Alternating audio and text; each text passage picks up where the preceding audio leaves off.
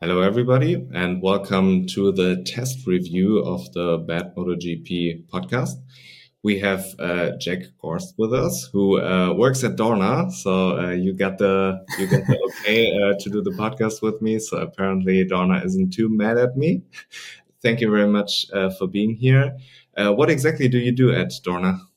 Yeah, just for having me on. Firstly, so I'm a social media editor at Dorna. So my job kind of uh, consists of just running the main social media channels.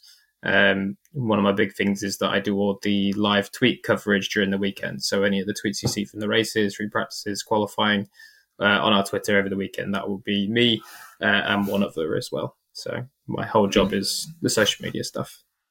Do you actually decide what gets posted, or do you have like guidelines on what you need to post? We yeah of course we have guidelines like we have a general tone of voice and kind of things we can and can't say. Um, nothing too restrictive. Like generally it's it's very much just trusted to me to take it upon myself and say uh, what i see fit. Because i mean at the end of the day like i'm a fan of MotoGP so all i'm doing is reacting as a fan. I'm not reacting as you know the official MotoGP voice although i am slightly. It's it's mainly like what i find interesting and what i feel should be told in the race and stuff like that.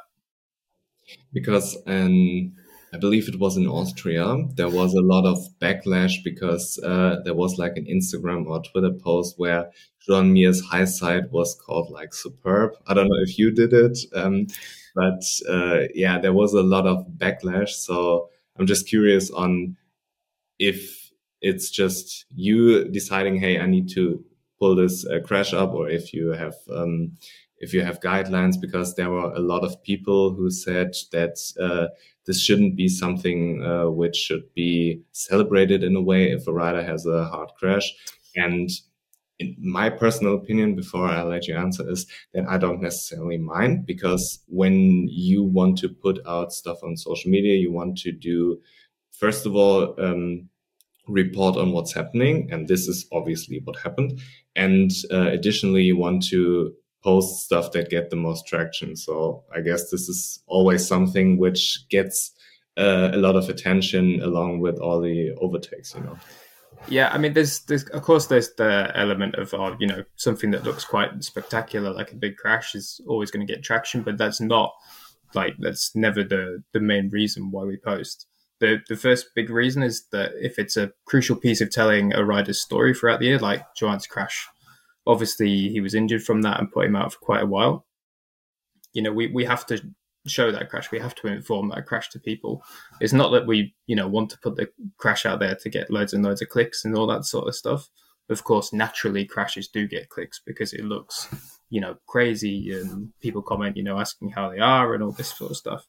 But first and foremost, if anything happens, like in the live, like say, if I'm watching a session, and I'm covering you know the session through live tweets the first thing is we always wait to see that the rider is okay. Like if they've got up and walked off before we then go on and either post a screenshot of the crash or the clip you know if it's a, a small crash. Um, but yeah the main motivation for that is that MotoGP as a sport is always going to have crashes and injuries and we can't sanitize that out of the sport. So we have to do it in a responsible way. Of course obviously that copy did get a bit of backlash and that I'll completely own up to it and say that that was my mistake. Um, in the one, I think in my five years at Dorna, it's the one time that I messed up on the judgment of a copy, you know? So um, my mistake on that one, it was meant to be a small little kind of light-hearted joke because Joan actually had kind of, you know, hinted and chuckled about the crash basically beforehand, you know, saying that he was all okay and no problems, even though obviously he was a little bit injured. Um, but yeah, the main reason to show that crash is purely to tell a reason. Like he has loads of fans out there and they want to know what's happened to him. So, and I feel like this is not necessarily a criticism from the rider itself. It's more like a criticism of people who maybe react sensitive to something like this, where a rider itself would uh, maybe laugh about the crash. I don't know how Joan reacted about it, but um, I mean, at the end of the day, they know uh, what they're doing, and I feel like they're a little have a different relationship to those crashes than normal people would have. Yeah. Yeah, I mean, as a rider, I don't know how many crashes they have in their career, but it's a lot, you know, and they have a lot of big crashes as well, not just a small little kind of front end low sides that we see, but also, as you say, like high sides like that. And yeah, it is a bit weird that they kind of get up from them and think, ah, and they're used to it, you know. Um, but yeah, in that situation, uh, obviously it got a bit of backlash, but the whole point of showing that crash and all the crashes that we show throughout the season is to tell the story. I mean, it is what it is. I guess you learn only from it, and at the end of the day, nobody exactly. except me maybe remembers it anyway. So, yeah. Um, the main reason I asked you, uh, I asked you to do this podcast was, uh, was I saw you on the after the flag in uh, Malaysia, and uh, as far as I'm concerned, this was your first time on after the flag because uh, last season it was just Luis Salabai and Simon Crafar. So, is it correct that it was your first time in front of the camera? Uh, not my first time actually. I did the very small segment on after the flag. When was it? it was in Jerez. I think it was at the end of 2021. Um, very small segment, but yeah, I mean, like unless you were watching, you know, Hawkeye every second, you wouldn't have seen me. Um, but no, not my first time on camera. I do the MotoGP esports stuff as well. Um, so I've done a little bit of camera work, but yeah, mainly that was my first kind of proper appearance on After the Flag there in Sepang, and yeah, it was a lot of fun. It was it was good. You enjoyed it? Yeah, I do. Yeah, I like to just talk about my MotoGP and particularly the bikes. Like I'm a big tech head, basically. I love all the the new parts and kind of finding out, you know, how the bikes are working, which riders kind of you know feel good with the bike and which don't. So you know, that's like the tests are kind of where I come into my own. Most people don't like the tests, but I like the tests. Yeah, so you're the perfect the perfect guest to discuss the whole test. So let's jump right into it because uh, I would like to discuss basically every manufacturer. And let's start with the reigning world champions, Ducati. They sure. brought the uh, GP23 to the test. And um, just a little bit of a background story. In 2022, Pecco Bagnaia used the 21 engine to uh, to ride because he wasn't feeling confident with the 22 engine. However, Jorge Martin and Johann Zarco um, rode the 22 engine. So they had like the real GP22, 22, and um, and Pecco had like a hybrid thing. So mm-hmm. I'm uh, pretty interested on how the 23 engine developed. So maybe please explain what was the problem with the 22 engine and what different characteristics did it uh, have from uh, the 21 engine, and then talk a little bit about uh, what's different about the 23 engine because I've heard it goes a little bit more into the direct into the direction of the 21 engine from the characteristics standpoint. Yeah, sure. I mean, for the excuse me, for the the 22 engine, basically the Ducati made a small change. Like they didn't do anything drastic. They didn't change like the firing order or anything in the engine. It was just small internal changes. Um, but what they found was um, it had a lot more torque down low. I think I think that was the general consensus anyway, or at least it changed the kind of power delivery down low. Um, and what they were struggling with really was kind of rolling the throttle on mid corner uh, and keeping the rear wheel, you know, going constant rather than stepping out and spinning. Um, so that was the big problem. It was like that initial hit was kind of too strong, uh, and they liked the rest of the engine, kind of the characteristics of it. You know, it had like kind of good power apparently. Well, always as as every year with the Ducati, it had good power, but there was some benefits with the 22 over the 21. It wasn't like it was entirely, you know, just throw it in the bin and start again.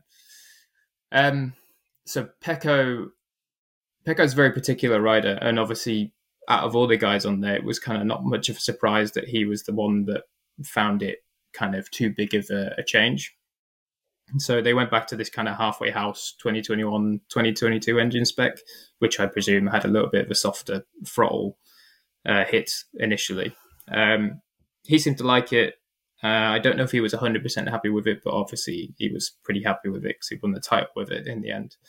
Um, but for 2023, from what we know, it sounds like that the 2023 engine is based more on the 2021 engine than the 22 engine it was interesting with Jorge Martin because he said that from the 22 engine to the 23 engine, he was like, yeah, definitely better, like big improvement, all this sort of stuff.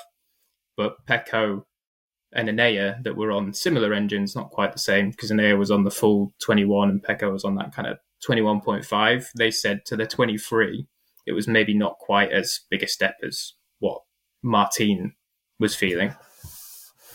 So it seems to be really the, the biggest thing was for the 23 engine, they're trying to, over the 21, like find a little bit more torque down low um, and really make it a little bit smoother, but without making it too overpowering. So they have all the rear grip issues and kind of when they're in, in the middle of the corner and coming out of the corner.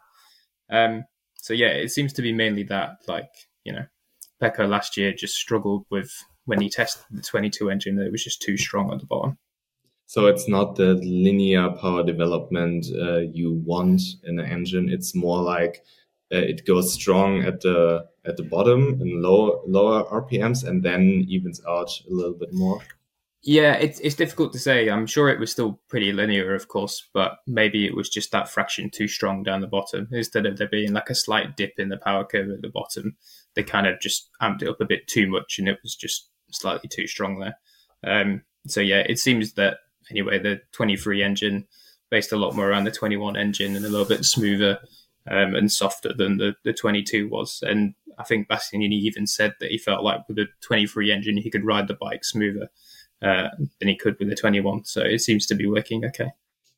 And uh, Pecco said that he experienced or said that uh, Ducati found more power which is like bad news for everybody else because everybody couldn't overtake the Ducatis anyway. So um, they even found more power uh, and more top speed with the new engine that compared to the 21 slash 22 bike yeah, I mean, it, it, doesn't surprise me if they have. I'm, I'm, sure they've have. You know, obviously Ducati with the Desmodromic valve setup and all that sort of stuff. They they know how to make some big horsepower. Like, I think it's rumored that it's you know way over 300 horsepower now or something like that. So um, it's a pretty powerful beast. Um, but the biggest thing actually that sounds like the biggest change with the new engine is that it's a lot better with uh, engine braking and being able to actually stop it. So obviously with that newfound horsepower. Now they've suddenly found that actually the new engine is also helping them to stop quicker too. So, um, yeah, it doesn't spell good news for the other guys. Pol Espargaro said that the Honda wasn't meant to be ridden with the rear brake. And that he found with the KTM, it's more his style because he has to uh, brake a little bit more with the rear brake and it suits him better. And going back to Ducati with the stronger engine brake, or better engine brake, um, how is it beneficial for a rider to have? Uh, let's let's pretend we are stupid. We don't know anything uh, about about uh, riding a motorcycle. So please, uh, first, what's the difference between just braking the rear with the engine brake and braking the rear with the with the um, with the rear brake with your foot? So let's start off this way. Yeah, I'd say like the Billy basics at that, and like if you're engine braking, it's completely natural. So say you're full gas on the throttle, and as soon as you close the throttle, um, you know, as long as you don't have the clutch in, you'll obviously feel the bike kind of pull back into itself, and you'll be forced forward a little bit because naturally the engine obviously has um, friction, so it's going to slow down eventually. So that's like your kind of natural engine braking. And mechanics, you'll always hear them say that you know the riders play with the engine brake mapping uh, during the race. You can change the kind of characteristic of the engine brake, you know, its strength, how strong, and in which gears you know you want as much engine braking or as little as possible. so it's something. Excuse me. it's something that's very tunable, and that is basically just the natural braking of the engine itself. In terms of with the rear brake, that is literally you forcing the bike to stop by obviously the caliper squeezing on the rear disc and it's slowing the wheel down itself.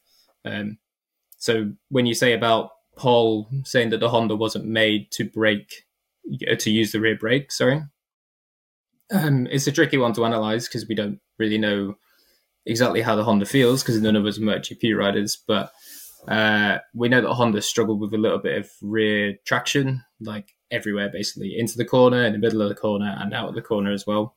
So maybe that kind of refers to that you can't use the rear brake too much when going into the corner because if you don't have so much traction on the rear, then it maybe just cause the rear to lock up instead of actually biting into the tarmac and, and slowing down. So, what benefit does the 23 engine provide to a rider um, who goes into a corner where the engine brake obviously is most uh, used?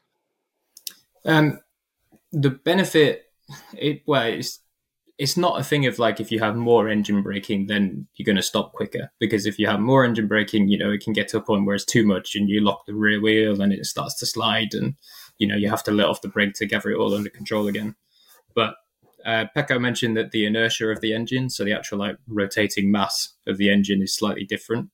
Um, and maybe with that inertia, the, the way that the engine slows down, it causes the, the bike to have better characteristics on the brakes and maybe, you know, brake in a more controlled manner and they feel like they can brake harder. And then that's them, you know, getting the general gist that, you know, they feel the engine helps them to brake better. Or maybe it is just the actual engine itself that has a better characteristic as it slows down and it causes them to stop better. So basically, it provides more stability while braking. Yeah, it might be the thing. It's either more stability or more actual braking force that's you know manageable and controlled uh, it was funny as you said that you don't necessarily always want more engine brakes because I remember um, on my 125 when I was 16 years old, I drove to school and uh, I was half asleep and going into a roundabout. And I thought I was going down into second gear, but um, I went down into first gear. we uh, Fortunately, I didn't crash, but uh, I was awake then, so it's better than every coffee you can have. but, uh, yeah, I know exactly what you're talking about uh, there because uh, when when the rear is coming, when you have too much engine brake, it's uh, yeah, it's it's difficult because the bike isn't as linear as it should be when you're braking, especially when you're on the street braking into a roundabout. And yeah, yeah. So um, to the GP23, Davide Tardozzi said in an interview that the GP23 still has a quote unquote uh, main weakness. So could you enlighten us on what this main weakness is? Do you know it? Um, I don't know specifically because I'm not an Italian Ducati engineer, but I can give it a good guess. Um, I mean, to be fair, Pecco and uh, and Enea kind of gave it away well, at least what we think might be the main weakness, or what they just want the media to believe is the main weakness. Um, it seems like it's still to do with the throttle uh, connection and also power delivery. Um, they said that they were lacking some kind of uh, not well, yeah, a little bit of feeling in that area. So it's probably when the bike is all the way over on its side, uh, and they have to start very smoothly and slowly tapping in the power. Um, and that comes back to the whole problem around the GP22 engine because it made the power to hit too strong when they just run the throttle on, and so that whole throttle connection and power delivery kind of caused havoc with rear grip at the back. And I think Marini was the one that really struggled with it at the start of the year. Um, he was having lots of like small little crashes where the rear would just slide out from underneath him and low side. Um, so it seems to be that it's still that kind of area, their their throttle connection and actually using that power in a very smooth way to roll on through the corner uh, and exit the corner. They're not so bad coming out of the corner because the Ducati has really good um, rear traction and rear grip coming out the corner, but it's in it seems like it's in that middle part of the corner where they're they're really having to be very precise with the throttle.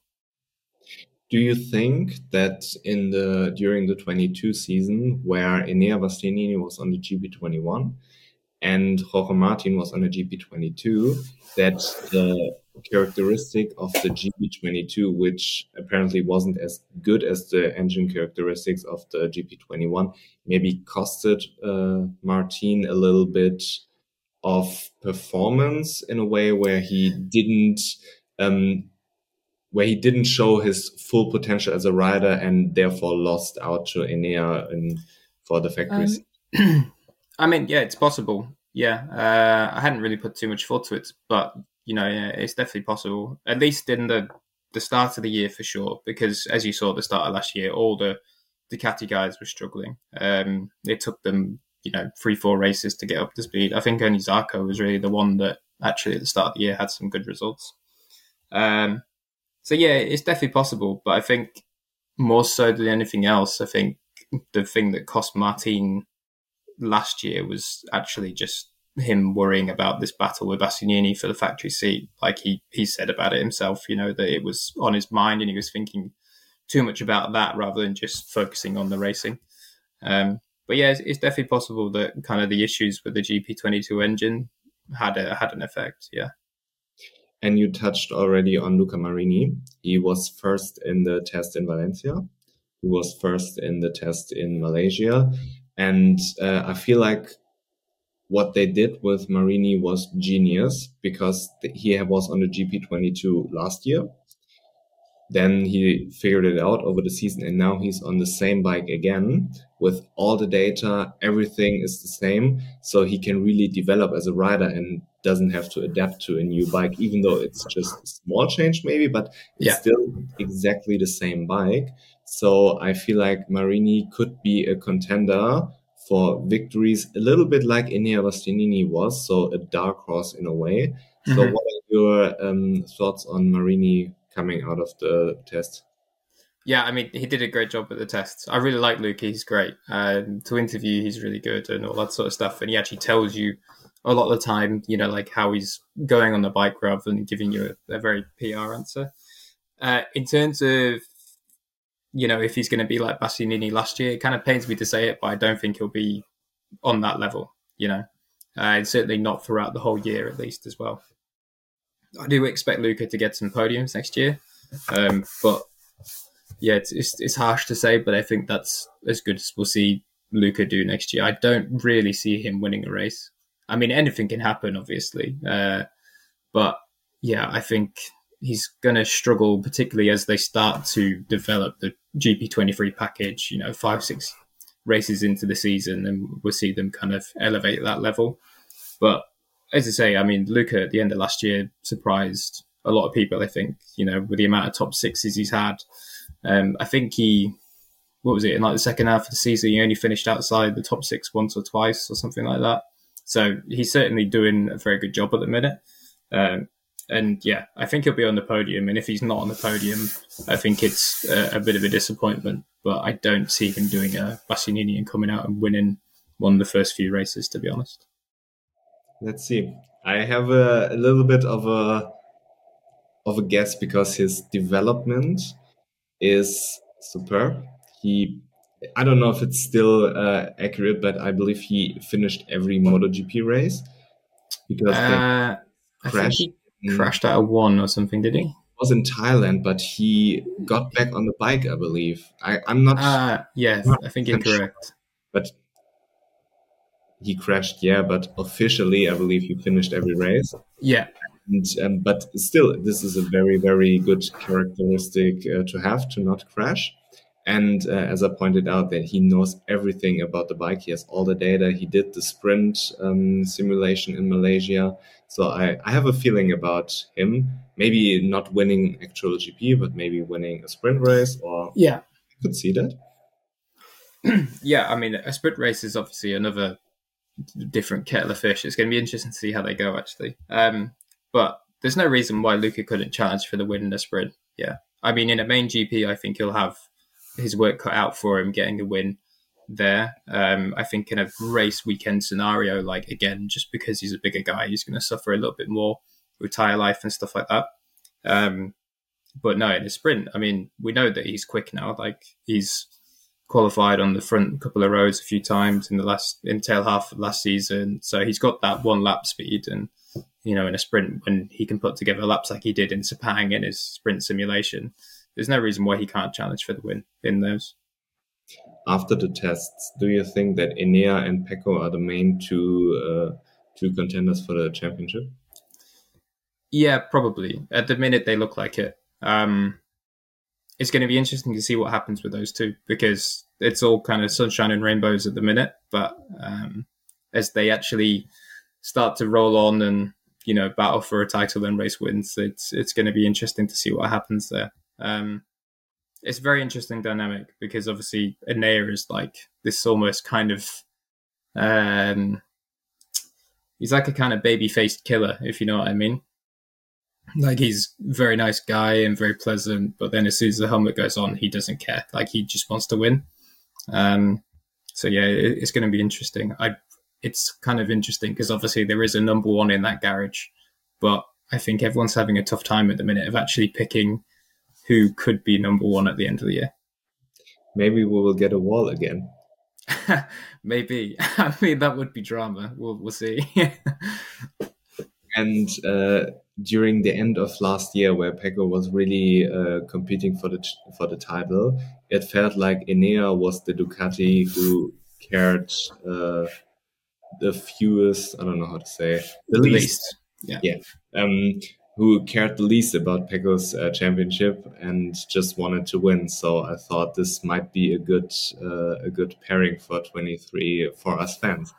Yeah, I mean it should be great. Um, you know, it's it's obviously clear at the minute we don't have too many kind of bitter rivals. You know, obviously in the past we've seen a lot of bitter rivalries, Rossi and Marquez. We won't go too much into that, but um, yeah, there's there's not many bitter rivals at the minute in MotoGP, and it would be nice to see I don't want to see them have a big rivalry, like a you know a nasty rivalry. I don't want to see that, but I just want to see them, you know, kind of not get on too well, if you know what I mean. Just have yeah. that little bit of needle between them to see. But I mean, you say about the Enea was the Ducati rider that cared the least. I think you're wrong. I think that was Martin. So, but Martin wasn't in a position where he really could have uh, could have impacted Pecco's yeah you know? Yeah, correct. But still, like, I mean, at the end of the year, Martin seemed very like, I don't care at all. I just want to go out and prove a point and win. Yeah. I mean, you could have also said uh, theoretically uh, Fabio Di Giannantonio cared the least, but it wouldn't matter, you know. yeah, like um, all the Ducatis who helped maybe Pecco a little bit on track. It felt like that Enea was the one who cared uh, the least because he was actually in a situation where he costed Pecco five points in Aragon or where he was battling with him in Malaysia and in uh, in Misano. And the thing in Malaysia still, uh, I feel like he could have gone for a move, but it wasn't like a move where he was as confident as you can be because he didn't want to be the guy who wipes out Pecco and loses in the title, you know? Yeah, I mean, it's it's tricky because there was a lot of topic about particularly that Malaysia race um, afterwards. Uh, and I think there's kind of a big difference between letting someone win and being cautious trying to overtake the man that leads a championship, you know?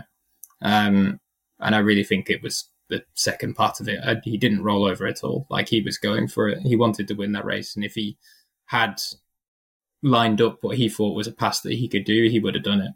Um, so yeah, it's, it's very interesting. But I don't know. This this year is going to be as it goes down the line. It's going to be crazy to see what actually happens because I don't think Pecco, even though he's obviously on this wave of confidence and the number one on the bike now, I don't think he's going to be sitting too comfortably after uh, half the season. To be honest. No, and the other championship contender obviously is Fabio. Yeah. And Yamaha made apparently some big steps with the engine. Yeah. They upped the top speed. Unfortunately for them, Ducati upped the top speed as well. Yeah. But it seemed like they figured something out with the bike. They brought new aero. They brought, I believe, the new chassis as well. or is it the, that the new chassis is coming in Portimao? I can't remember. There was a, a, chassis there in Sepang, yeah. Um, it's very hard to tell with Yamaha what's a new chassis because they look pretty much identical, but there's some small, slight differences, yes. Um, but to be honest, I mean, Fabio, uh, I mean, I asked him about whether he liked the new chassis or not, and he said it didn't help him at all. So, um, unless there's a new chassis again in, in Portimao, then it seems that he's still going to have the same chassis problems at least uh, as last year. But as you say, with the engine, they've definitely made progress, which is good. You know, like if Fabio was able to to fight and challenge that hard last year, despite all the problems, then you would think that with a better engine, he'll be slightly better. But then there was also some kind of mutterings and rumors that you know the new engine was making the bike a little bit harder to ride or or whatever. So um, we'll see how it goes. But at the minute, it's kind of there's it almost seems like one step forward and and one step back for Yamaha. The engine obviously is a very easy problem to spot because when you have a Ducati flying by on every straight, you could see, hey, engine is the problem. But you talked about some chassis problems. What exactly do you mean by that? Um, I think the biggest thing is that Fabio last year always struggled with the front end. With the front end, uh, just felt like he was on the limit all the time. Um, it's it's difficult because he's complained so much of like so many different things, and this is something that's kind of happened as well uh, with Yamaha and come from various Yamaha riders in the last few years.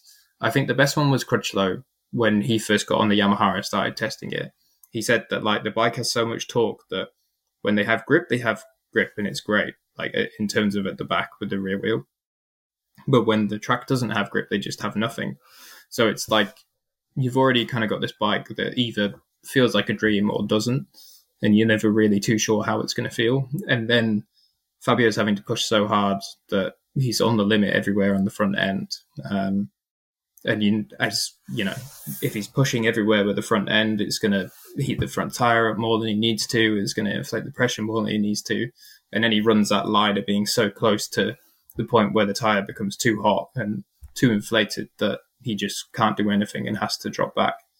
So, yeah, it's interesting. It doesn't seem like that problem's been solved in terms of being able to take some margin off how hard he has to ride and kind of ride within the bike's comfort zone.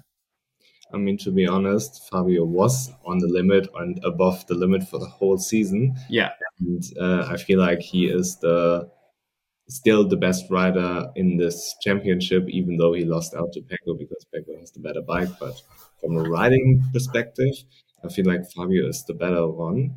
And he managed to walk this thin line between uh, what's the limit of the bike and not stepping over it, maybe until Assen perfectly. And then he started a little bit to to crumble in a way, even though it sounds unfair to to say he crumbled mm. because he was in a situation where he uh, he was meant to lose, you know.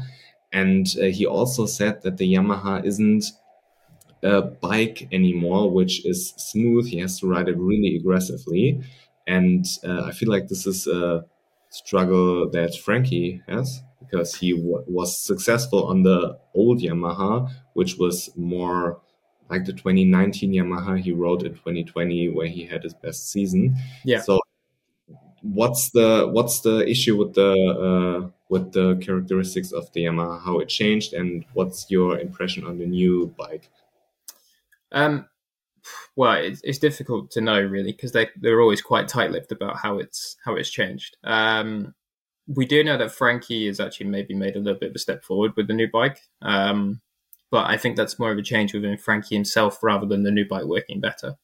Uh, Frankie said that like he started to ride it more aggressively and is understanding how to ride it more aggressively. Um, and it seems like he made you know a, a, okay step there in the Sepang test. Obviously, he wasn't far behind Fabio, but I think as you pointed out in one of your memes, they weren't exactly far up the uh, far up the order either. So it's kind of a six of one and half a dozen of the other. Um, yeah, specifically to do with the bike, it's hard to know what's changed. Uh, in terms of characteristics, largely, you know, it's it's still a Yamaha M1. It's its good points and its bad points are still going to be exactly the same. We know that with a new engine, it's probably made the bike a little bit more aggressive coming out the corner as they get on the throttle. Um, but then also they're trying to work on you know increasing rear grip and, and making the front end better yeah, I, to be honest, I can't tell you what's changed. You know, um, they're always so tight-lipped on what the developments are and how the bike feels now compared to to before. Um, we know that Fabio, when he was testing some of the aero, uh, is still like undecided on it. Basically, he doesn't know which one he wants to go for. Obviously, you would think that if he has more power, he would go for the bigger aero, which they had at the test. Um, but it seems that he's still not decided on that. So it tells me that, you know, even with kind of the changes with the engine and stuff like that, the bike still largely feels the same as it did before. I feel like Frankie is in a make or break season in a super unfortunate situation because let's pretend he really closed the gap to Fabio, but the Yamaha still isn't anywhere near the Ducatis, the Aprilias, and he's getting top 10 finishes, but no victories, no podiums, uh, the occasional top five, maybe. He's still not in a position where it it looks like he should be the rider for the for the future, even though it's not his fault. Because I feel like the 23 season, he really has to prove a point to keep his seat. And if the Yamaha isn't necessarily competitive, he's again in a situation where he is uh, losing either way, you know? A little bit like Fabio was last year, but different, you know? Yeah, I, I agree with the point. You know, it's uh, it's a kind of lose lose situation. It doesn't matter if he goes better if he's not close to Fabio or beating him at least somewhat regularly, then he's he's going to look bad essentially. Uh, and as we know with Frankie, he's not a bad rider. It's just that you know, unfortunately, the minute he's riding a bike that for some reason isn't gelling with him. Although there was some positive kind of feeling around Frankie actually at Sepang test, whether it's just because he's had a winter off and he feels rejuvenated and he's got his energy back or not. But the biggest thing was he said he was really, really happy about Yamaha's kind of mentality change. Um, you know, like lots of new items in the box and different philosophies and ideas. So I think if they can keep that positivity with Frankie and like kind of keep him energized, then hopefully he kind of is able to sort himself out. Um, but yeah, it's it's an interesting situation whether Frankie you know, can actually revive himself because, as you say, it's make or break. If he doesn't, then to be honest, he's out at the end of the year. And from where he is, I don't see him being picked up by anyone else either. So it's a yeah, it's a, it's a big year for Frankie. I hope he does manage to figure it out because he's an incredible rider when he's actually going well. Um, and plus for Yamaha, like they need two riders because they've only got two bikes on the grid now. They have to have two riders performing well, and not just for you know Frankie's sake or for the team making them look good, but also just to develop that bike. You know, we say about Ducati with eight bikes on the grid, and all eight of those riders are going fast and riding the bike well. Um, if Yamaha only have a quarter of the potential data and then still have one of their riders not doing the same things as as Fabio, then it's yeah, it's not going to go well for them.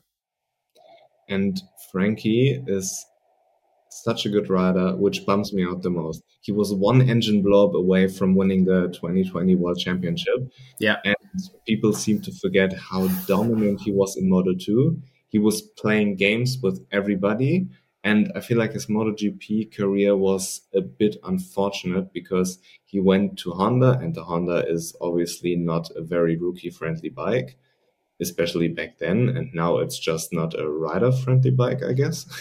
and, um, then he went to Yamaha where things got better, but he got a little bit overshadowed by Fabio.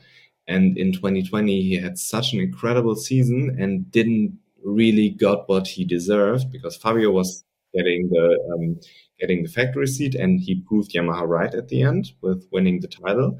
But still, uh, Frankie got the got not uh, not the latest uh, spec bike. And then when the whole Maverick Vinales situation was, um, I would have wished a little bit more support from Yamaha towards Frankie, where there was this gap in uh, where nobody exactly knew what they were going to do with the factory seat. And I feel, felt like, hey, when Maverick is out right now, which he was, then the next step should be, hey, let's put Frankie on the bike, at least for the rest of the season. And I felt like they did him a little bit dirty and with the bike now, and he's not particularly happy. I feel like with the with the 21 or 22 bike, and I I feel a little bit sorry for him because he's such a good rider with so much potential, but there were so many things out of his control where I really hope that he does well in 23 first and second even if yamaha doesn't uh, keep him for 24 that he finds uh, a good competitive bike and uh, is able to to show everybody how good of a rider he actually is maybe valentino will pick him up i I would have put uh, I would put Frankie uh, into Pramac alongside Pedro for Mhm. 24. but yeah, maybe that's uh, that's uh, a legit possibility. But uh, yeah, without speculating about the 24 season, I really hope that uh, Frankie shows everybody what he's capable of in 23 and gets a competitive seat wherever it is in 24. Yeah, I, I, I agree. It would be a shame if a rider of Franco Morbidelli's level is, you know, kicked out of MotoGP purely because he's had a bit of a bad run and no one really wants to take him up, even though they know that deep down in there, there is still the same rider that, as you say, almost won the world title in 2020. Interesting, actually, about Pramac. I hadn't thought of that situation for, for 24. I kind of like that. That would be cool. But Yeah, but I don't see a reason why Ducati would sack Johann Zarco because Yeah. he's doing a lot of testing work, I've heard, during the race weekends, which is super valuable for them. yeah, with Jorge Martin, of course, uh, he hinted on going to Yamaha. Maybe he stays at Ducati. I don't know what's going on there. But um, yeah, I feel like this or maybe Valentino, when Bezecchi moves maybe to Pramac, who knows, um, would be a good move for him. Yeah, I mean, there's obviously the kind of rumors about obviously Yamaha are going to want to come back with a satellite team at some point as well, and it just makes sense if they did that with Valentino's team. So it's you know whether that happens in 24, I doubt it because I think if it was, we've maybe already heard some some kind of concrete rumors by now, but. Um, you never know in the future. It would be cool if if it did happen. Would it make sense for Valentino to go from Ducati to Yamaha? Only if the bike's good enough. Okay? I mean, like you can't go from having the best bike on the grid to, oh yeah, we'll change the Yamaha just because I, you know, want some more titles with these guys. That's Yeah. not a good enough reason. Um, so yeah, that's the other thing. Hopefully the bike can be good enough, but uh, I think you'll see at the Portimao test what Fabio thinks because we know that he kind of says what he wants. So it'll be interesting. He has earned the right to do so. So He has, yeah, he really, has. really enjoyed. And a funny Frankie story. Um, as we all know, my account is bad MotoGP memes too, because the first one got banned after the first Misano Grand Prix in 2021. Oh yeah, okay. And then I had a backup account and I lost all my followers, was like a couple hundred, maybe uh, was a thousand uh, again. But after the second Misano Grand Prix, Frankie put a meme of mine into his story and I got so many followers. Uh, Oh yeah, this was like an increase of uh, 50% or whatever. So I'm really thankful for that because I was in a situation where all my, um, yeah, air quotes work has out by uh, Instagram. And then uh, he kind of helped me out. I don't know if he uh, even knows about it, but yeah, I'm really thankful for for that. Well, it, it did make me laugh the other day because, as I said about that, uh, the meme with the top speeds, and it was like when, oh no, when Frankie was half a tenth or whatever it was behind Fabio, but then they were 18th and 20th. I saw that Frankie liked that meme actually, and that made Yeah. me laugh. Yeah, that was good. Yeah, he likes occasionally uh, my memes about him. I had one where uh, Valentino Rossi's daughter was born, and it was on the weekend where the Qatar GP uh, was. And I had I made a tweet where it's like uh, the doctor was like, "Yeah, your baby is um, is coming," and Valentino uh, was like, "Frankie has a red sector," and uh, it and put it onto Instagram as well. And he liked that as well. So Frankie is a very, very cool dude. I love him. he is, yeah, he's very cool. He was quite funny in the in the broadcasters set in Sepang, uh, giving typical like Frankie interviews with short kind of answers to keep you on your toes. He's funny. I like him a lot. Yeah. And do you think Fabio is a threat for the Ducatis? We talked about Enea and Pecco for the championship. Do you feel like Frank, uh, not Frankie, Fabio is up there uh, and ready to battle them, or is it is it still that he's maybe one or two steps behind? I, I do think they're a step behind, but um, I'm sure you heard about this thing with Yamaha, where for some unknown reason they the when they put new tires in, they can't find the extra lap time. Uh, if they can figure that out, he'll be fine. Whether he's you know on limit with the bike or not, I'm sure that he'll he'll challenge them again. Um, maybe he'll have a kind of carbon copy season as last year, where he's kind of always struggling to to fight with them. But hopefully, if they can actually qualify and he qualifies on those front two roads regularly, then there's no problem uh, why he wouldn't be able to fight with them. We know he's aggressive in the early laps, and if he can get on that front row, then certainly sprint races are going to be his domain. Um, and the longer race is just all about whether he can fight them off or not. Yeah, my unedu- and my uneducated guess with the whole uh, qualifying pace is that they simply don't understand the new bike fully and how to set it up properly for one lap. That's my guess, and I feel like they will figure it out. But uh, I've seen a funny uh, a funny stat that Fabio is getting slower each Sepang test from 2019 to 2021 to or 2022 uh, to 2023. It was Oh, like yeah. times, and uh, he actually got slower. Sorry, what was that? um, Fabio over the last uh, three Sepang tests, Yeah. he uh, got slower with the one lap uh, pace. Uh, he had his fastest, uh, I believe. I didn't fact check it. Could be wrong. Could be uh, could be uh, the wrong lap times. But uh, I saw something where he was in 2019, I believe, uh, the Mm. fastest, and then like uh, 22 he got slower, and 23 he's again slower than he was in 22 and in 2019. So yeah, I don't know, but I think they will figure it out uh, over time as they understand the bike more. And qualifying is really important with the sprint races now. Yeah, yeah. Well, I I hope that the the slower trend is not the case, but uh, I mean, as we say, testing is not everything. You know, if testing with everything, then Maverick Vinales would be uh, a five-time world champion by now. But uh, unfortunately, that's not the case. Um, yeah, it's going to be interesting. I think you're right that, like you know, with the new engine and stuff, that maybe there's just some setup stuff there that they need to figure out. Um, so hopefully they can do that. But the trouble is, like, you know, we go to Portimao for the test in the first race, and Portimao is such a particular track. Like, it's one of these ones. Obviously, like it's a it's a very setup heavy track rather than necessarily which bike has more performance than others. Um, so hopefully they can figure something out there. Uh, I think it would be a good opportunity for them to be able to make some big progress in that aspect. So hopefully they can actually do it because, I mean, if Fabio can't qualify well, he's in big trouble. Yes. And I hope Fabio will be good because it's good for MotoGP. Fabio seems Yeah. to have a good personality. Yeah, he Fabio does.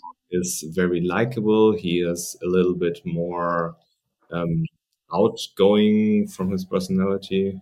I don't know how to say. Um, extroverted.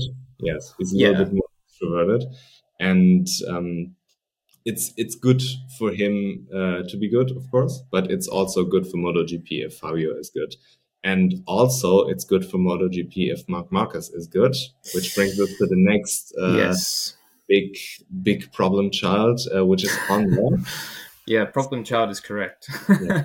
What's up with the Honda in general? Like, maybe please recap the last three years from 2020 when they had the very very good bike for Mark Marquez. yes. Obviously, like people, uh, I don't know if people really remember how good Mark Marquez was in 2020 when he was on track because Yeah, it's crazy. and quiet in this uh, what was it turn three turn four in Jerez Mhm. and uh, was like 15th or whatever came back and overtook everybody was in second or third place and then he had this crash Yeah. and he would have wiped the floor with everybody in this season and um, of course then his injury history everybody knows about it but Honda kind of lost track since Mark Marquez wasn't there anymore. So maybe explain a little bit what happened inside of Honda there. Yeah, uh, good place to start, as you pointed out, is with that Jerez race in 2020. Um,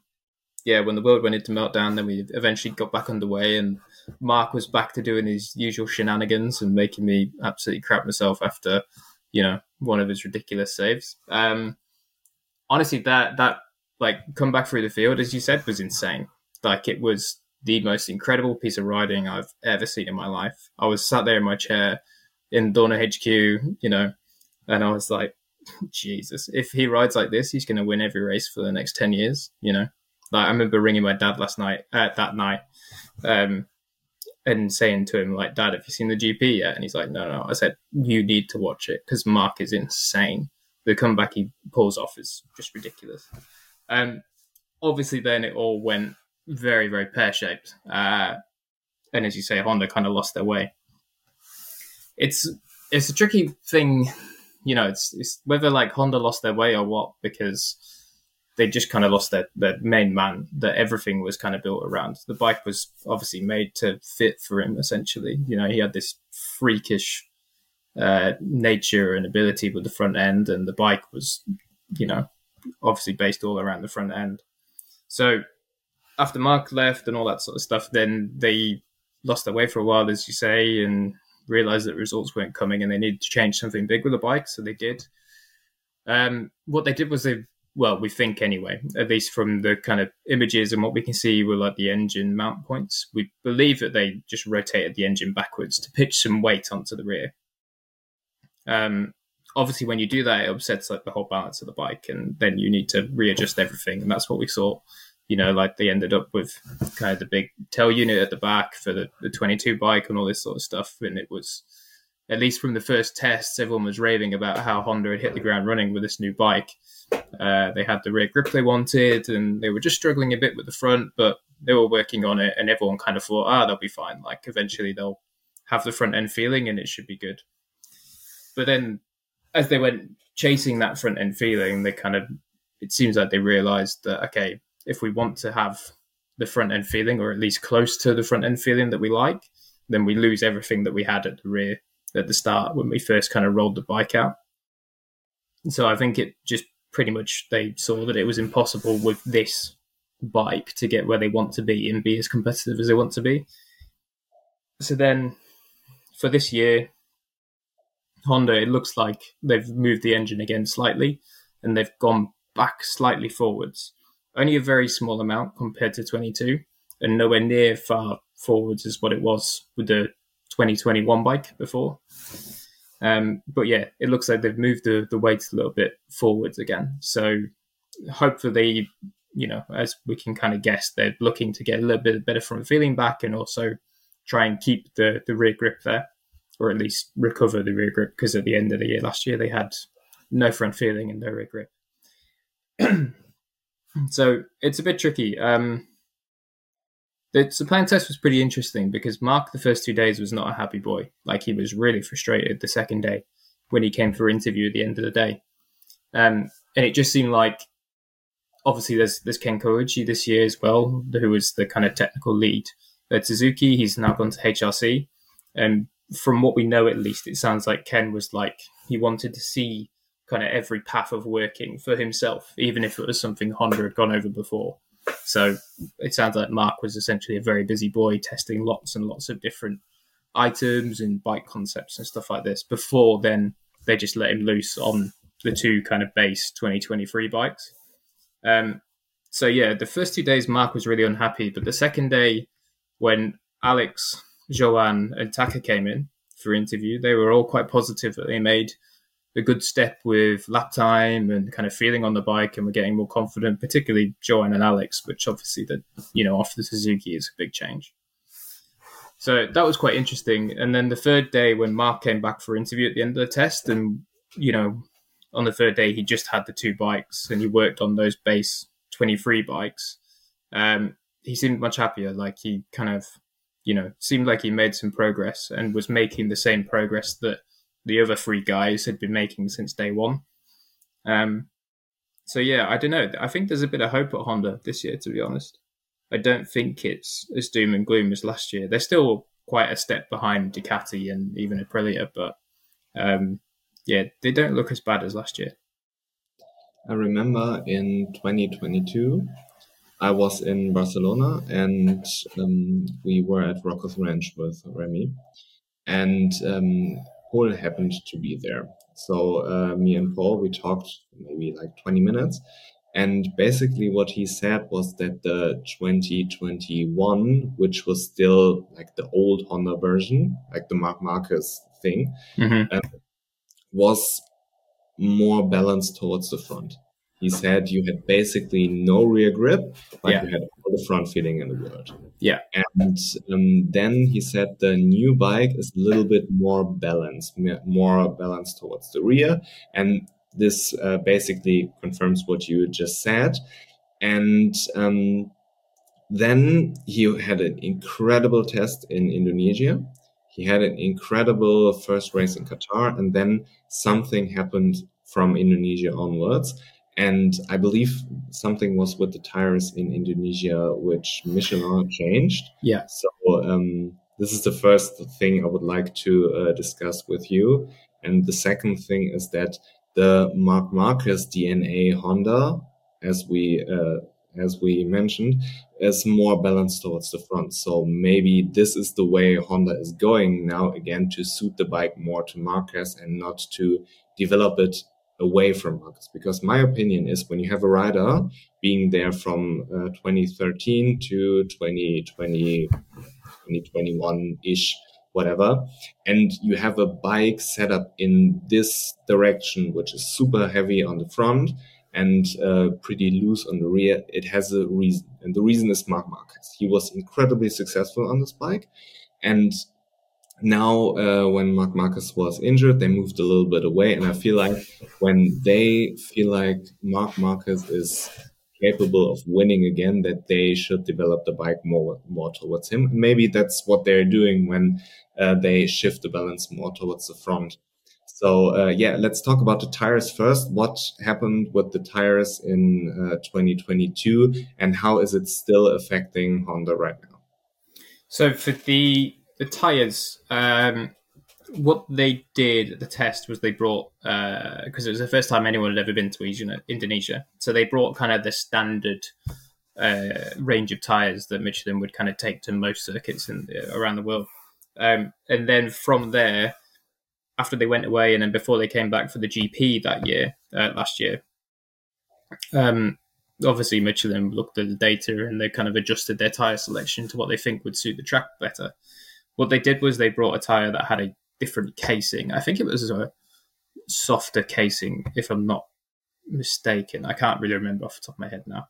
Um, but they brought this softer casing and it just essentially it didn't work for some of the manufacturers. Like the, the tire worked obviously, but it just didn't suit um, their bike and, and the way they were riding. And Honda were the big losers really in that. They really struggled with this different casing rear tire. Um, it's not the case that that tire is still being used at every race. Um, you know, Michelin bring kind of slightly different tires to to several racetracks throughout the year. Um, so I don't know if that casing is still in use or, or not. I'm not massively up to date on on all the Michelin tech uh, stuff.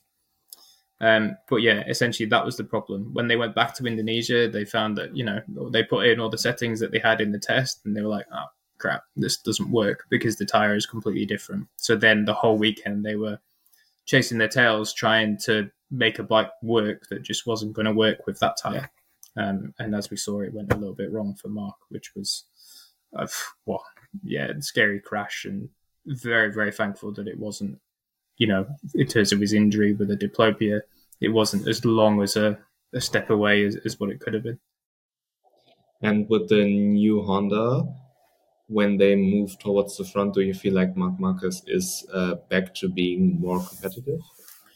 Yeah, for sure. I think it'll be more competitive, but I don't think, as you said, I don't think it's Honda building a bike around Marc. I think it's them just building a better bike now. Um, they've seen what's happened when they build a bike around a rider and that rider suddenly disappears. You know, they've had their three worst seasons in their history.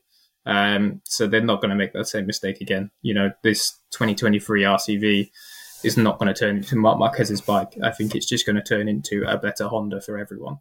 Um, Marc did say he had better feeling with the front, but still not like that kind of magic feeling that he kept saying last year, that special feeling. Um, and that special feeling he'll only ever ever have again if they bring you know the old style of bike with very front focus, but that just won't work in MotoGP now.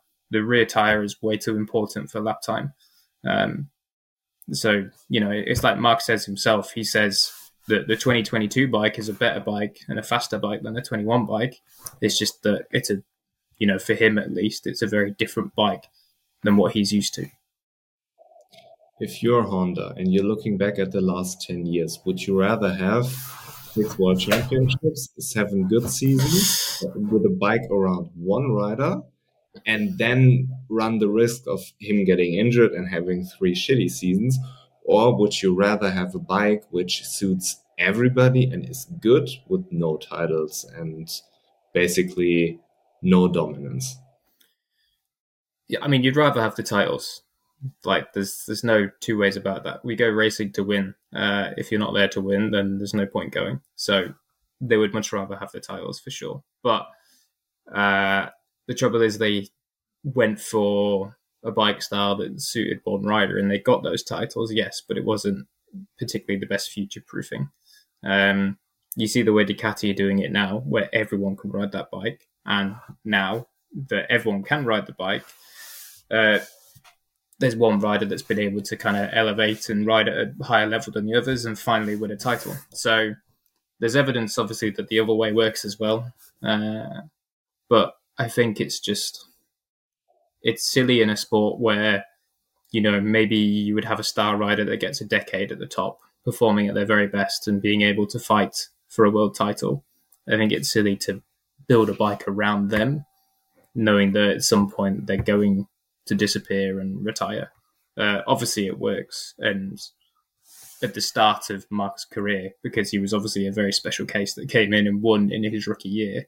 You can't blame them for doing it because it's like well, shit, this guy's going to be here for, you know, the next 15 years, sort of thing, or 10 years if he wants to, whatever. So we have enough time to be able to just make this bike as good as we can for him. Uh, but your trouble is now that they've obviously seen the backhanded side effect of that. So, is this now a case of Honda not fully trusting Marc Marquez to stay healthy, or not fully committing to him because they are afraid that he might leave after his contract expires? Is there this kind of fear, or is it just that Honda wants to build a bike more like Ducati, which suits everybody, and it has nothing to do with what wants? Yeah, I don't think it has anything to do with any lack of trust of you know Marc staying healthy or Mark staying around. Uh, nothing like that. I think between those two, like between Mark and HRC, they trust each other indefinitely. Like, uh, I think we would only ever see Mark leave HRC if it was really, really like there was no hope at all.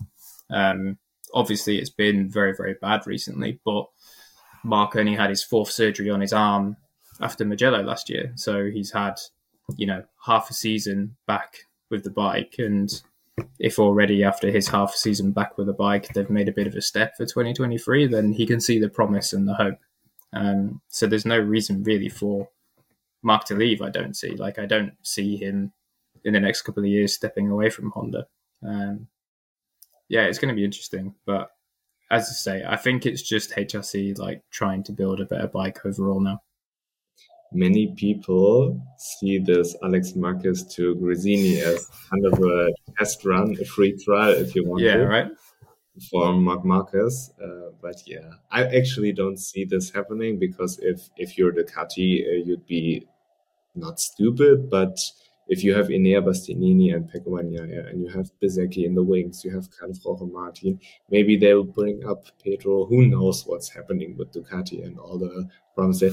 You'd be stupid if you replace someone uh, like Enea or Pedro with Marc Marquez, who's obviously a much more decorated rider, but with his injury history, you don't necessarily do that when you plan for the future. I have to say, I don't think you'd be stupid. I just think you'd be very brave. you know, um, there's there's the, well, I mean, Mark is still, you know, probably well he is. He's the best rider out there. Let's say, um, even though now obviously he rides in a slightly different way to what he did before. I think if you put every single MotoGP rider on best on equal machinery, you would have Marc, Fabio, Enea, and Pecco that kind of rise to the top as the best four. Um, you know, and it would be a, a, pretty close battle out of out of particularly Marc and Fabio, I think, as to who is really the best rider. But you know, like we see what Marc does with the Honda last year and the way he rode it in Australia, where he turned it to a circuit where it was limiting the Honda's weak points, and he almost went and won the thing on a bike that was had no business being at the front of that race.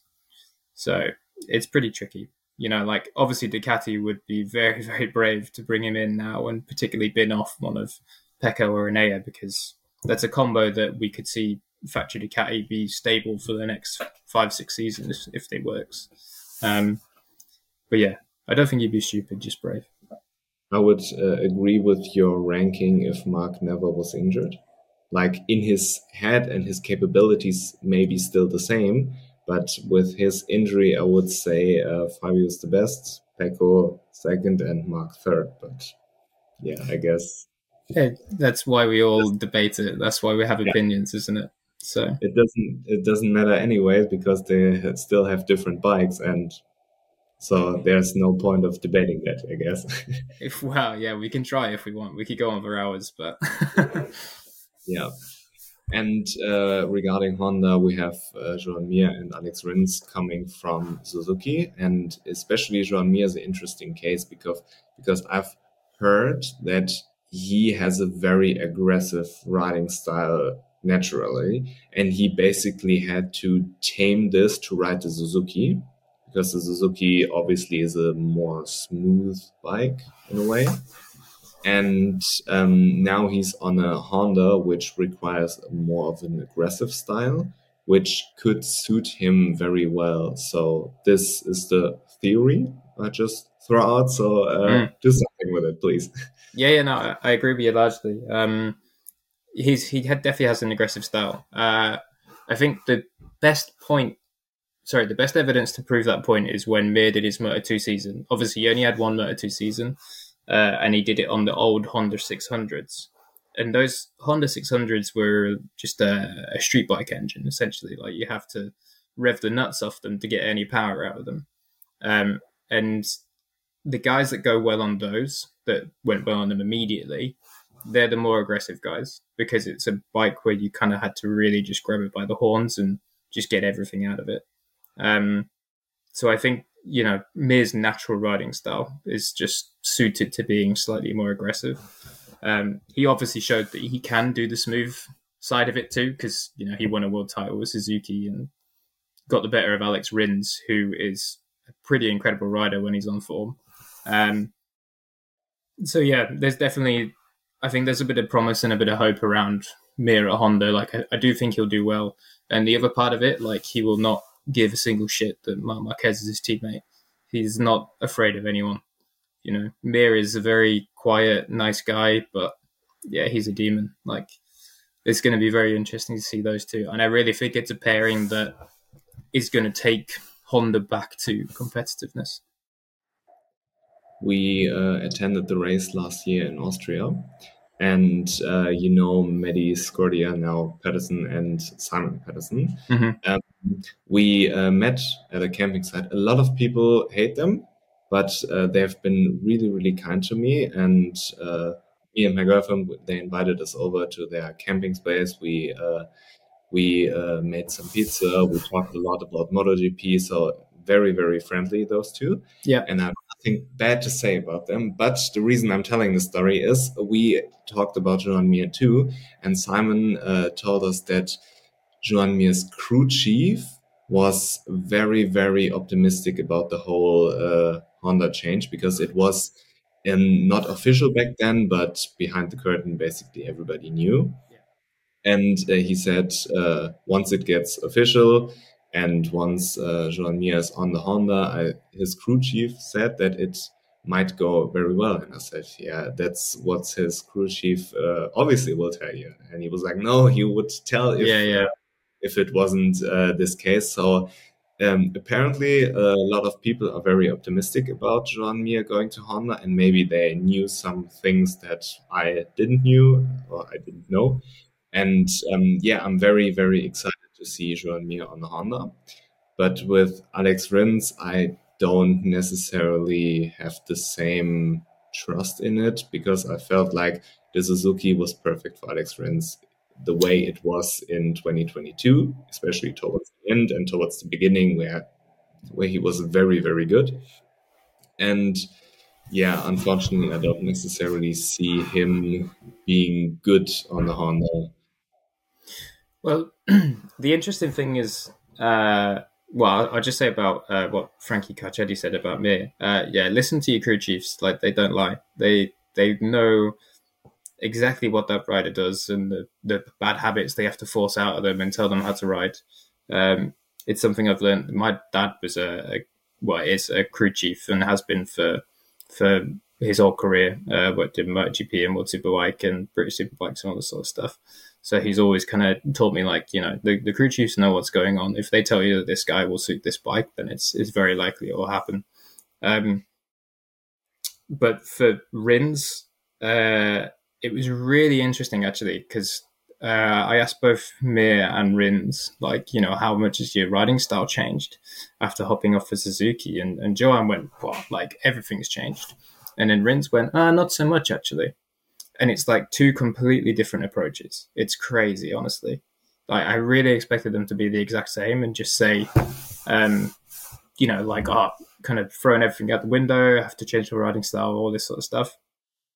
But Rins was talking about adapting the bike to him, and Mir was the other way around and just adapting to the bike. And that's kind of the like Casey Stoner, Marc Marquez approach of, you know, just get on the bike and do what it needs. Um, so it'd be very interesting. Uh, I'm not saying from that that I think Rins will go badly. Rins actually surprised me at the test. He did really well, I think, um, and didn't have some of the newer parts that Mir had either. So it's going to be interesting. I think there'll be times in the year where Rins is making Joan sweat, but as I agree with you that I think that Joan will go very well and Rins might struggle a little bit. I hope that he will uh, do better than I think because I like Alex Rins. Uh, yeah, and his his riding style was always so smooth and yeah. so clean, and it just doesn't feel right to put him on the Honda. And the way I uh, the way of riding I associate with the Honda is Mark Marquez with the rear dangling and doing everything he can to uh, to push the thing into the corner and a lot of crashes over uh, not not only over the front and also the rear or the high sides he had just to test his limit and to be really really aggressive and of course as we discussed the characteristics of the Honda massively have changed but still this image is imprinted in my head and I feel like that Alex Rins with his riding style is not necessarily getting the best out of the Honda. I, I think, I'm sorry to cut you off. Um, I think in one point, just as a devil's advocate to that, uh, I think Rins is saved a little bit by the way that MotoGP has evolved. Uh, in that with these bikes, you do have to be much smoother. Like you can't necessarily force the issue so much. The way that the they work with the rear tire, you know, you have to use that um, to stop really well. Like you have to be smooth on the brakes. You have to have it on the ground or at least some sort of traction and connection there. And with the aero as well, like I've, I think Rins will be saved a little bit by that. That the way that the lap time comes now, they have to be ridden a little bit smoother. But of course, there is still that kind of, you know, just grab it by the horns and kind of force it into submission approach that works obviously for Mark and others. So it'll be interesting one thing before we'll move on. What was up with the whole Honda without the wings uh, situation? I think, well, basically, you know, if Honda have moved this engine again, then what they have is a, a bike where their data from last year doesn't apply anymore. You know, they have a bike with different balance, or at least applies still because the bike is still the same concept, but it's a little bit different again. Um, I think really that was just them understanding exactly what the base bike does, how it behaves, rather than how it behaves once you start adding the aero on. Because uh, it was like Bradl ran with no aero, then he ran with like half of the wings. I saw a photo where Honda looked like they just kind of fucking cut the wings in half or just tore them in half and put only half of them on. Uh, saw him running with that, and then also just like the dino wings on the back and stuff like that. So I think it was them assessing how the bike works and then really understanding right if we add this on then what does it change you know what good qualities do we get from this what bad qualities and just building up data basically i think that was it i can't remember who said this i thinking about it i think uh, simon said this simon Crafar, that the manufacturers are building the aero into the bike more and the Japanese manufacturers are building a bike and then putting aero on it. I don't remember if Simon said it, but I'm like 70% sure. And thinking about the whole Honda without the wing situation, which it was really refreshing to see a bike without all these spoilers. I would love to see them more. But um, this kind of um, is a sign to me that Honda is a little bit desperate on what to do and that it that the statement from uh, Simon, hopefully, if it's not from Simon, please correct me. I don't know, but I'm pretty sure. Um, then this might be true that they have a bike and do things with the bike, and then at the end put like the aero on it. Yeah, um, I think the principle is correct. Maybe not that they're desperate, but I think it's more that uh, maybe they were just desperate for time because obviously testing time is so limited, um, and they only have you know a handful of days with their actual GP riders. Um, I think it was purely them trying extremes and you know kind of getting some data in an extreme direction so they kind of know ah this is like the extreme of this so this is how it will kind of behave if we take this quite far um, and kind of being able to then rule out avenues without having to explore them too much and go step by step in them. Um, only my theory, like, and I actually agree whether it was Simon or not that said that little quote. I actually agree with that. I think that's very like spot on. Um, it has seemed like that. Obviously, this year Yamaha have obviously stepped the game up with the aero and stuff like that, so they seem to be getting more involved. And Honda, we know that they kind of did that halfway through last season, so hopefully we'll see them get more towards the ethos of the European manufacturers. But no, I agree. I do agree that like uh, particularly Ducati um, and Aprilia are just at the minute they seem like they're light years ahead with the aero than than Honda and Yamaha.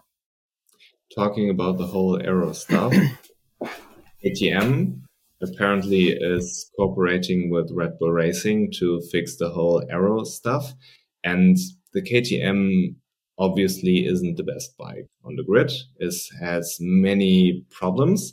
And what Remy told me was that he didn't experience much front end feeling with the KTM. And uh, this whole front end thing was also a big impact in 2021 when Michelin changed the tire allocation on the front. So the favorite KTM tire basically was no longer available and they struggled for front end feeling a lot. So KTM is doing basically everything they can with, uh, with uh, signing engineers from Ducati. Basically, KTM is Italian now with cooperating with uh, Red Bull Racing to fix the aero, all of this. So what exactly is going on at KTM in preparation for the season? Because from the outside, KTM looks like a huge mess where they don't know what the, they're doing. um, KTM are a tricky one in MotoGP. MotoGP is an incredibly difficult uh, discipline. Uh, I think the thing that people forget about KTM is that whatever off-road market they've gone into, they've dominated. You know, uh, they figured it out in motocross, in enduro, all this sort of stuff. Like they they know how to build a motorcycle that works in various disciplines. Like they just know how to do it.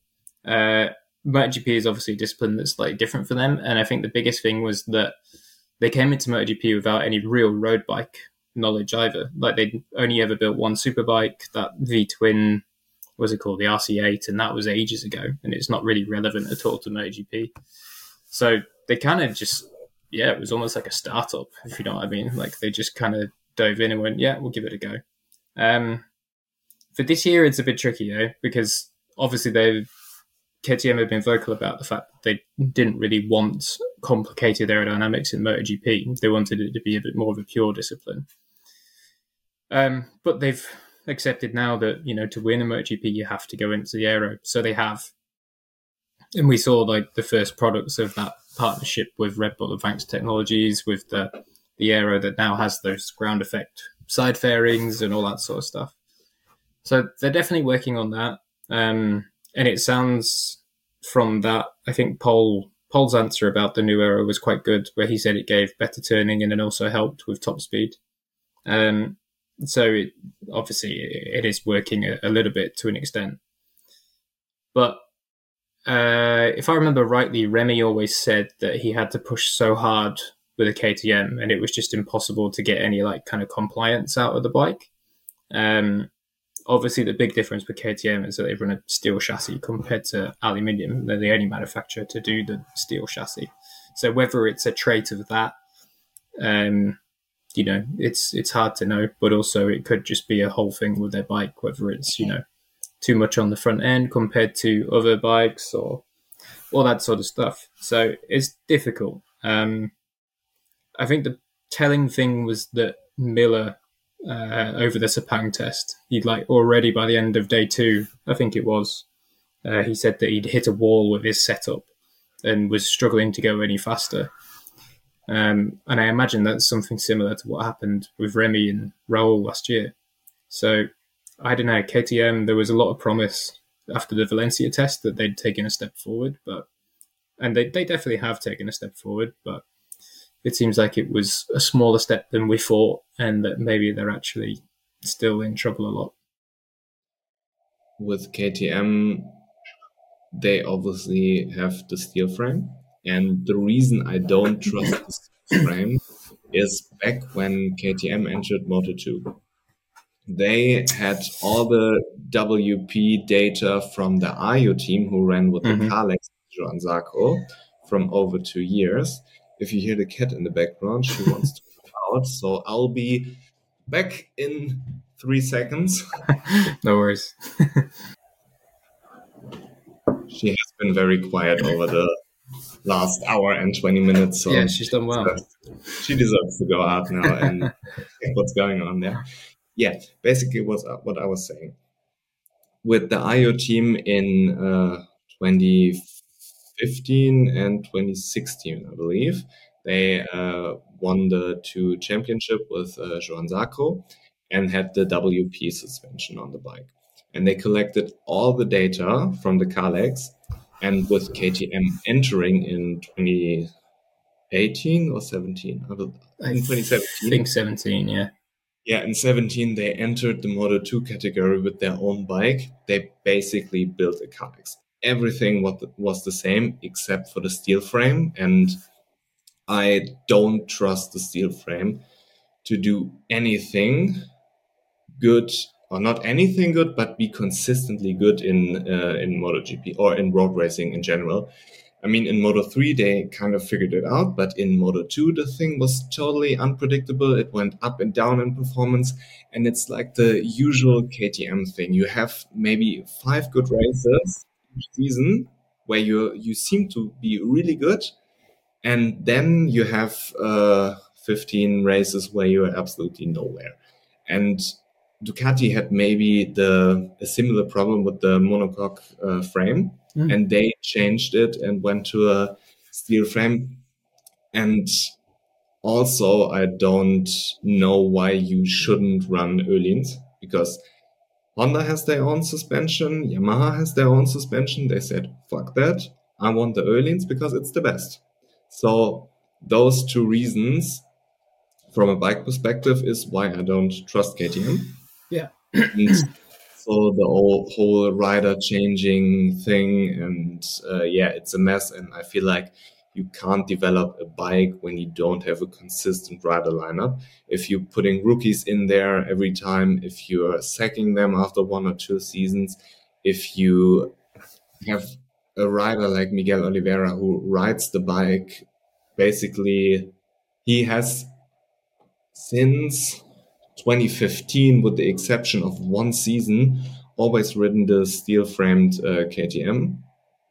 And they they kind of sacked him for Jack Miller when they didn't extend his contract and offered him a demotion to Tech 3, which, in my opinion, is uh, is basically an insult to a rider like Miguel Oliveira, who's the best rider KTM has on paper. Um, even though I think Brad, Brad Binder is the better rider overall, Miguel Oliveira was the more successful rider. So those things that the KTM has the steel frame, which apparently isn't as good as the aluminium frame, the suspension, which in my opinion isn't as good as the Öhlins, and the whole management structure where you don't have consistent riders, where you're changing uh, things and doing, let's say, questionable decisions.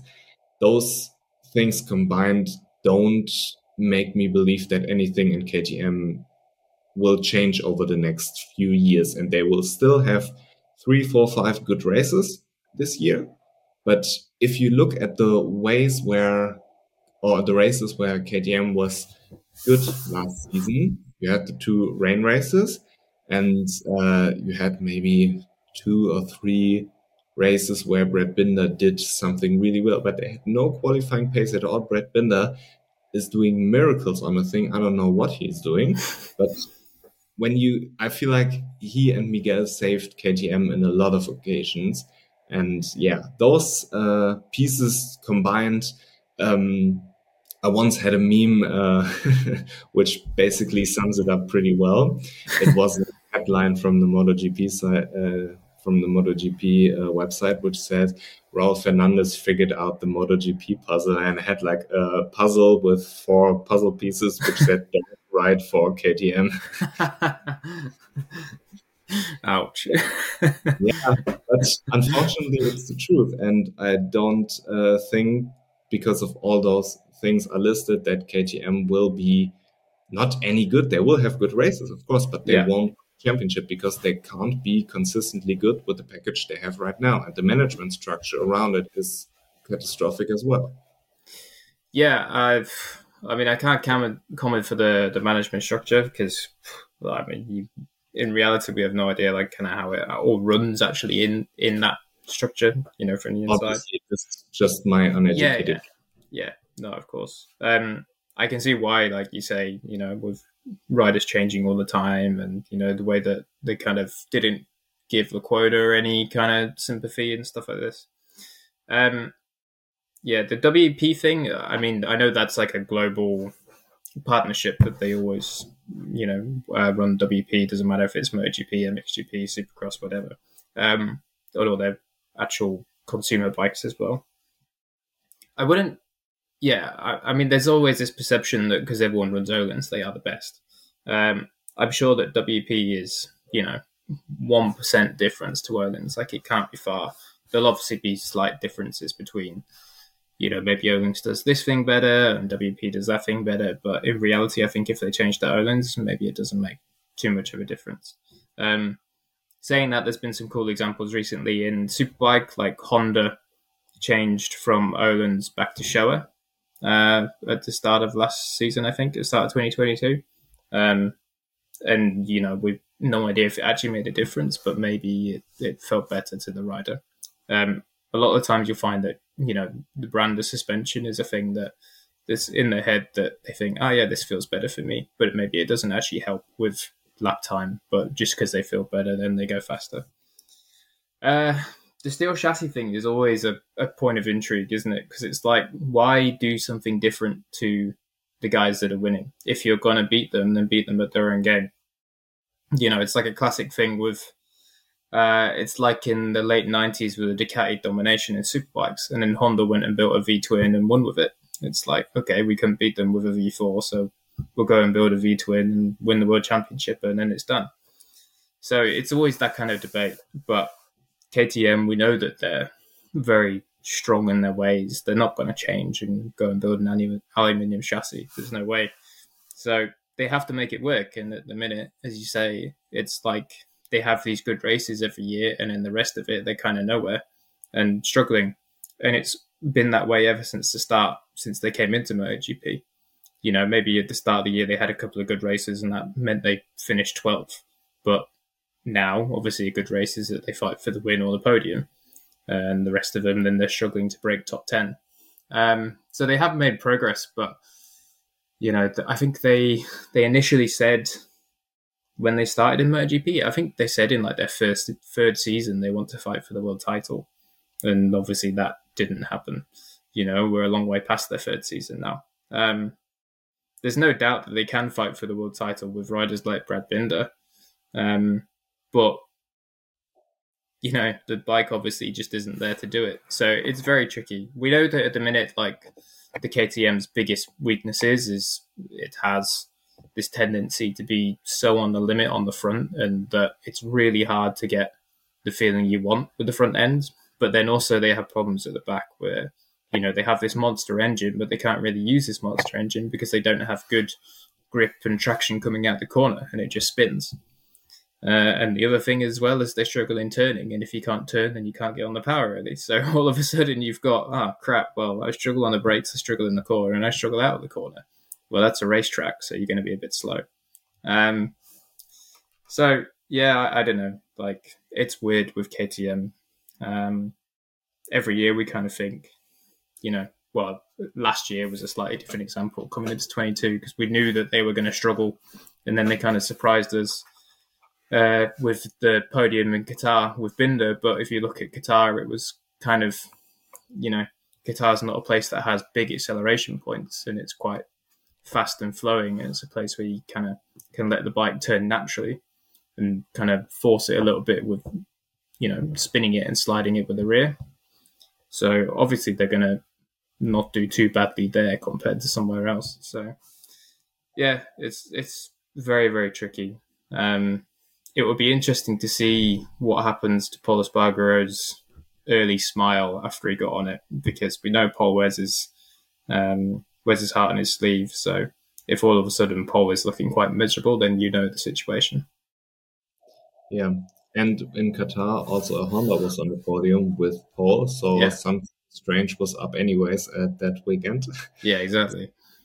It wasn't not necessarily it wasn't your normal MotoGP weekend with a Gresini winning and a GP22 being nowhere. Yeah, it was a strange weekend. But one thing I would like to discuss um, with now Aprilia, KTM, kind of Ducati, kind of Yamaha, the whole ground effect, effect thing. Because mm-hmm. in my world, a ground effect on a car has this um, has this basic function of a lot of air coming in, then it gets uh, smaller and sm- smaller, so the air travels faster, and therefore the car gets sucked on the ground. Yeah. And this whole effect isn't possible if you have no uh, low pressure zones underneath the car. And obviously, a motorbike is completely structured differently. So I don't I don't necessarily understand a how the whole ground effect thing works on a motorcycle, and b if it's really a ground effect thing or if it's something different and we just call it ground effect because in my opinion maybe I'm wrong. A ground effect is something completely different than what we see or what is in general possible on a motorcycle who has to go into corners. So uh, yeah, could you elaborate a little bit on this and educate me? Yeah, I, I mean, I'm certainly no aerodynamicist. I do like to to have a, a look at on YouTube and kind of dive into all the videos analyzing the aerodynamics of all the F1 cars and stuff like that. Um, I like to read about it all and do my research because it's, it's well, it's a dark art and it's quite interesting to know like what's happening that you can't see. Um, it it seems it is actually ground effect. Like there's been interviews with several kind of uh, former F1 aerodynamicists that have spoken about the idea, and even as early as when Ducati unveiled their first uh, little wheel covers um, back in whenever that was, pre-season of 2019 or something like that. Um, there was uh, an aerodynamicist that did an interview. I think it was with Matt Oxley or some or someone I can't remember anyway.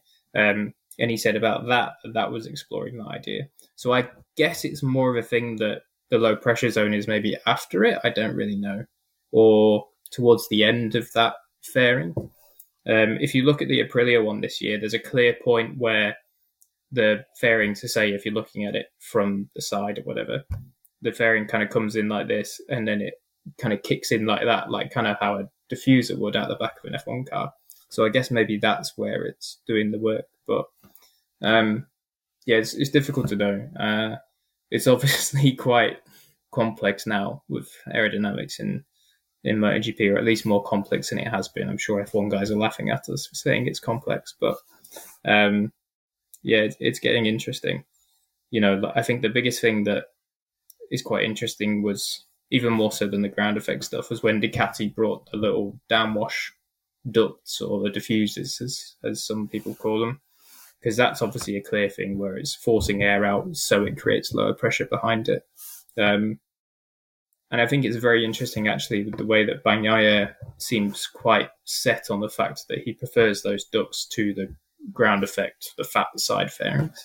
Um, you know, because you would say that the ground effect side fairing is obviously only going to work when it gets, you know, uh, lent over and actually is close to the tarmac, whereas those ducts will kind of work all the time to a certain degree. So, yeah, it's it's a little bit interesting, really. I would love to talk about it with uh, somebody who really knows aerodynamics. Yeah, me too. Because I studied engineering and I don't understand the flying fuck about it. yeah, but I never worked into in aerodynamics as well, and I feel like uh, that what you learn in university is like a small fraction of what's really going on. And if yeah, you right. really understand stuff, that you really need to spend multiple yeah. years into uh, this field.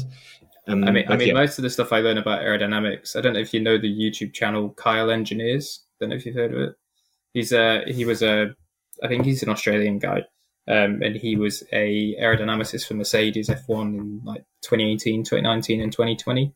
And he does kind of breakdown videos. Like recently with all the livery launches, he's done uh, breakdown videos of kind of how the, all the various aerodynamic devices work on the car, at least what he sees and what he thinks. They're quite good to watch, actually.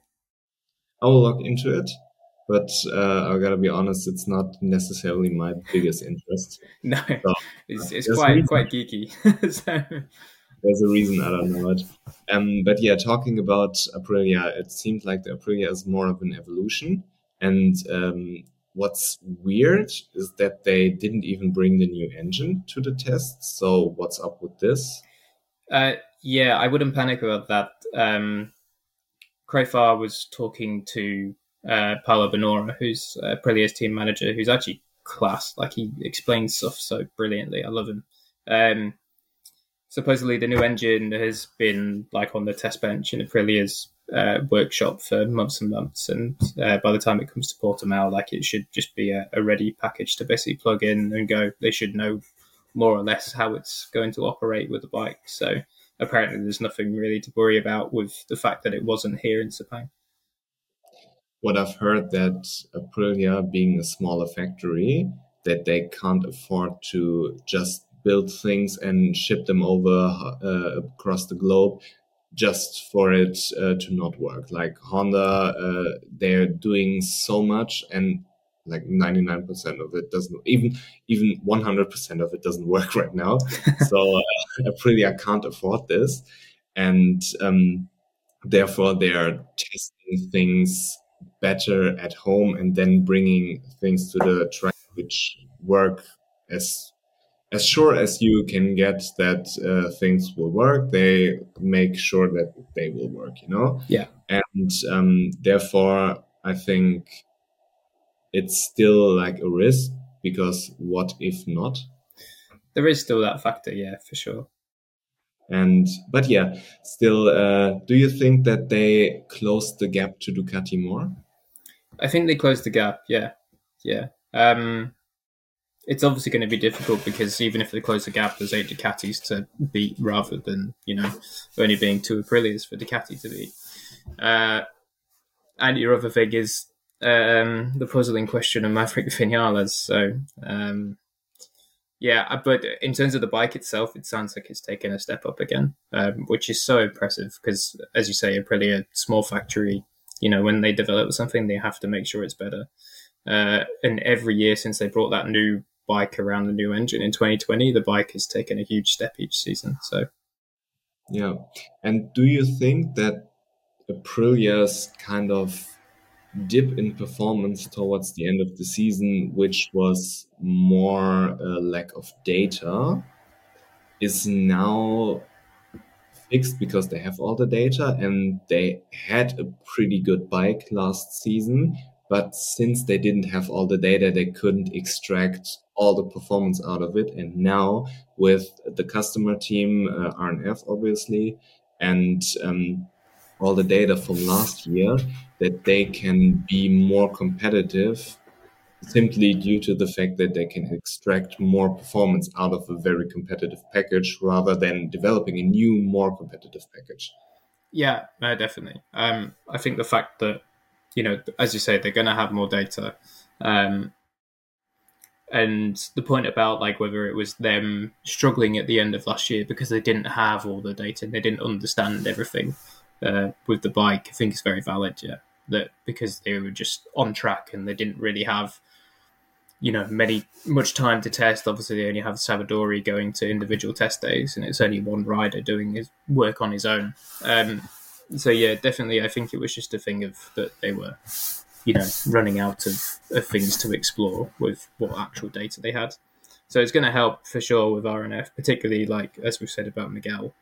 Miguel's an incredible rider, and we know how good Raul Fernandez is. So I think that when they use that bike this year, it will be a better bike than what you know and Maverick had it as last year, just because they will have learned so much more about it.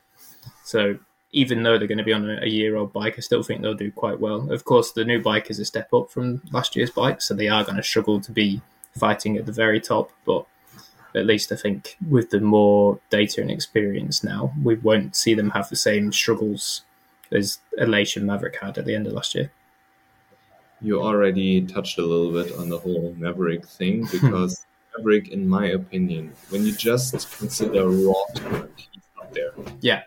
I don't know many riders who are better than Maverick Vinales, but for some reason, he can't keep it together as in qualifying and in the race because in free practice, especially like free practice four, which uh, doesn't matter, or I don't know, there is no free practice four anymore. It's just practice one, practice two, and then like a free, free practice. practice yeah. Free, yeah. So he kind of always was good in practice.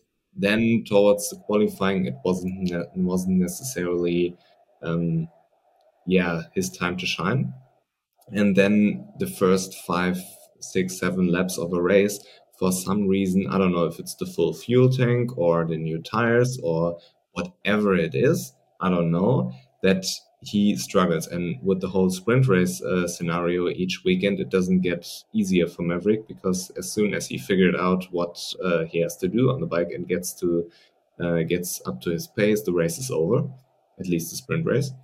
And uh, therefore, do you know a what his struggles uh, what the reason for his struggles are and b do you think he can fix it now with a little bit of time on aprilia? Um i think to an extent he kind of not fixed it but he took a step in getting better at it last year. Um after aprilia introduced the ground effect side fairings halfway through the season actually the next handful of races mavericks like starts and first couple of laps were much more positive. There was only a couple where he did a classic Maverick and then dropped back. Um, so I think he did actually already take a step in that. Uh, the biggest thing he always complains is that he has like no feeling in those first few laps, and whether it's because the you know the full fuel tank and the bike feels heavier than it did before and feels slightly different with the tires. Um, it probably is just down to that. But I think then maybe the ground effect side fairings help diffraction. You know, just loading up the tire when it's on the side a bit more giving him a bit more of a, a secure and confident feeling. Um, at least that's my kind of theory with it anyway. But as we know, like we saw throughout last year, even towards the end of the year, he had some howlers of, of first laps. So um, hopefully he can take another step in it. But I think the biggest thing is that Maverick will always be a rider that just struggles in those first couple of laps and is never able to to really master that, um, which is unfortunate because, as you say, like when we were actually saying about the top riders in MotoGP, I forgot about Maverick. Um, I always say to like Jack Appleyard and the guys here. Like on Maverick's day, he's one of the few guys that can run away from Marc Marquez. He's that good, um, and it's just a shame we don't see that every every time he goes on a motorcycle. Yeah, that's like the sad part about it because everybody who watches MotoGP for uh, a longer period of time have seen these glimpses of greatness. I, I remember Silverstone last year is a very good example.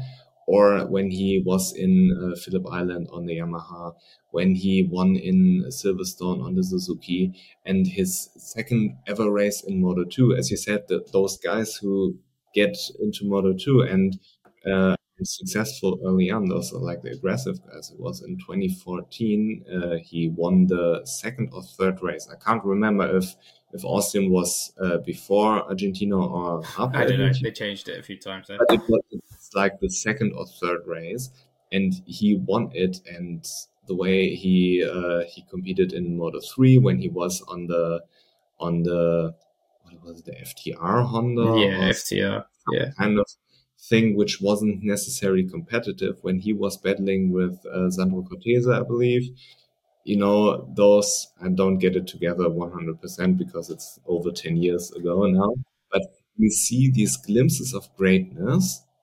And then you see the harsh reality of Maverick not being able to perform, which certainly has some mental things as well, uh, some mental reasons as well.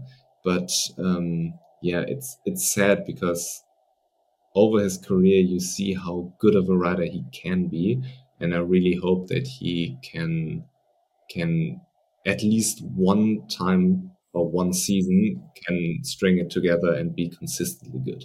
Yeah, I mean, I hope the same because if he does, like, they wouldn't see which way he went. You know, he's he's pretty incredible when he's on, but it's just so frustrating that you know maybe 15 times out of the 20 21 races in the year we're going to see a maverick that doesn't do as good as he could do have you seen the YouTube video of Aleix and Maverick uh, for the Sepang test, the vlog from? No, I haven't watched it yet. Actually, apparently it's very good. I haven't seen it yet though.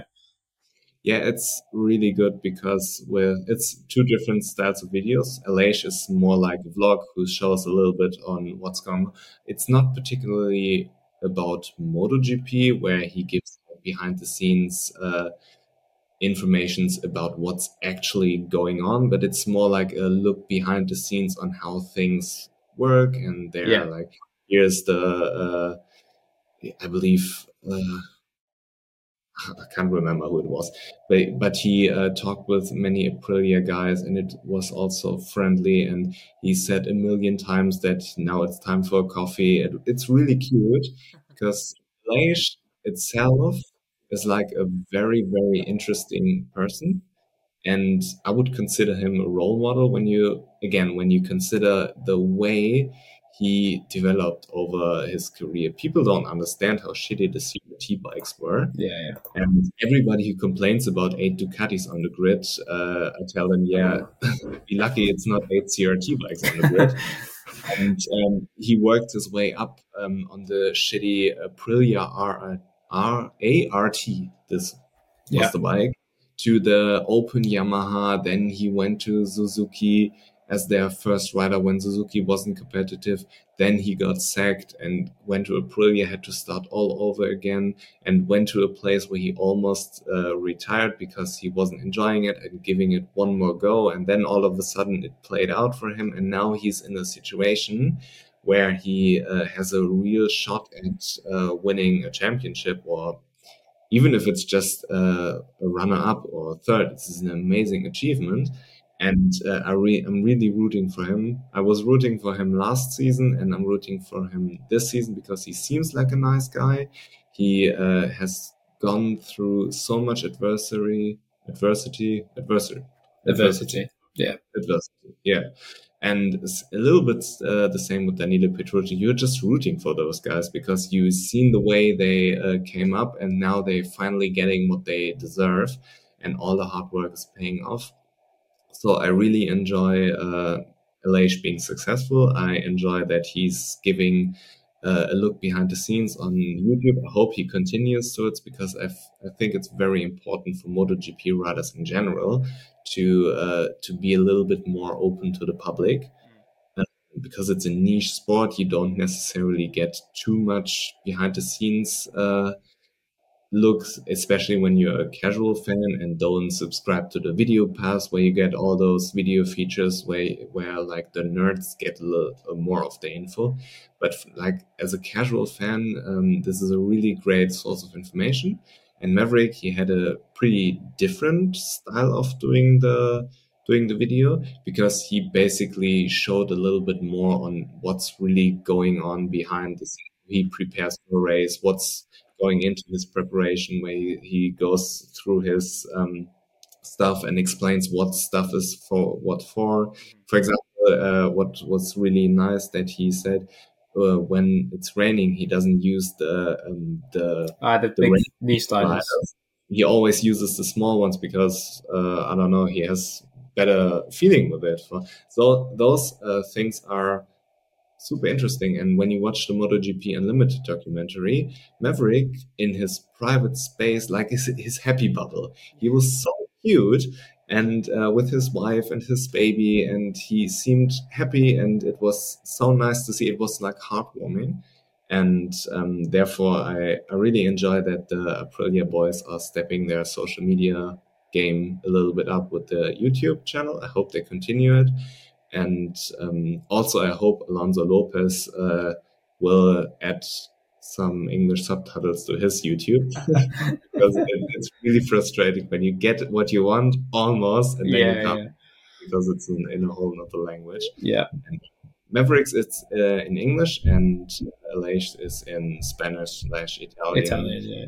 um, with English subtitles. So yeah, you get along with it. But I really enjoy what they're doing. I can totally recommend it. No, good. I'm glad to hear that. Uh, you know, obviously, um, I haven't watched them yet, but it's good to see them actually doing it, and putting the effort in. I hope it actually does trigger the other riders to do it as well, because it's something we've always encouraged to do as well. You know, to make their own content and all this. But obviously, riders are managed by various groups, and it's largely down to you know their agents or or their uh, agencies to to do with them what they like. But it's always something we encourage to them to do, and particularly someone like Aleix, as you say, is a good role model and all this. Um, it's nice for that because I think Aleix is just a fantastic person for uh, to be attached to MotoGP, you know, as, as a face in the public. So you see a lot of uh, UFC fighters doing stuff like podcasts or fight reviews, or some are just streaming and not even talk about fighting, but just putting their personality out there and gaining a lot of fans because they're showing themselves from a different perspective. They um, they make good money from it, where they don't necessarily depend on fighting, and really enjoy uh, those. And as you said, know, it's in, it's good for uh, for MotoGP if they do it, and when you guys are encouraging them, it's a great thing. So yeah, I really hope that uh, this spark will continue. No, me too. Uh, I would love to see them do more, like all the Supercross guys do as well. Loads of them do it. Yeah, I've seen Jonathan Rea, but I haven't watched his uh, vlogs because uh, yeah, I'm just going getting into uh, Superbike now. Oh, yeah, I get good.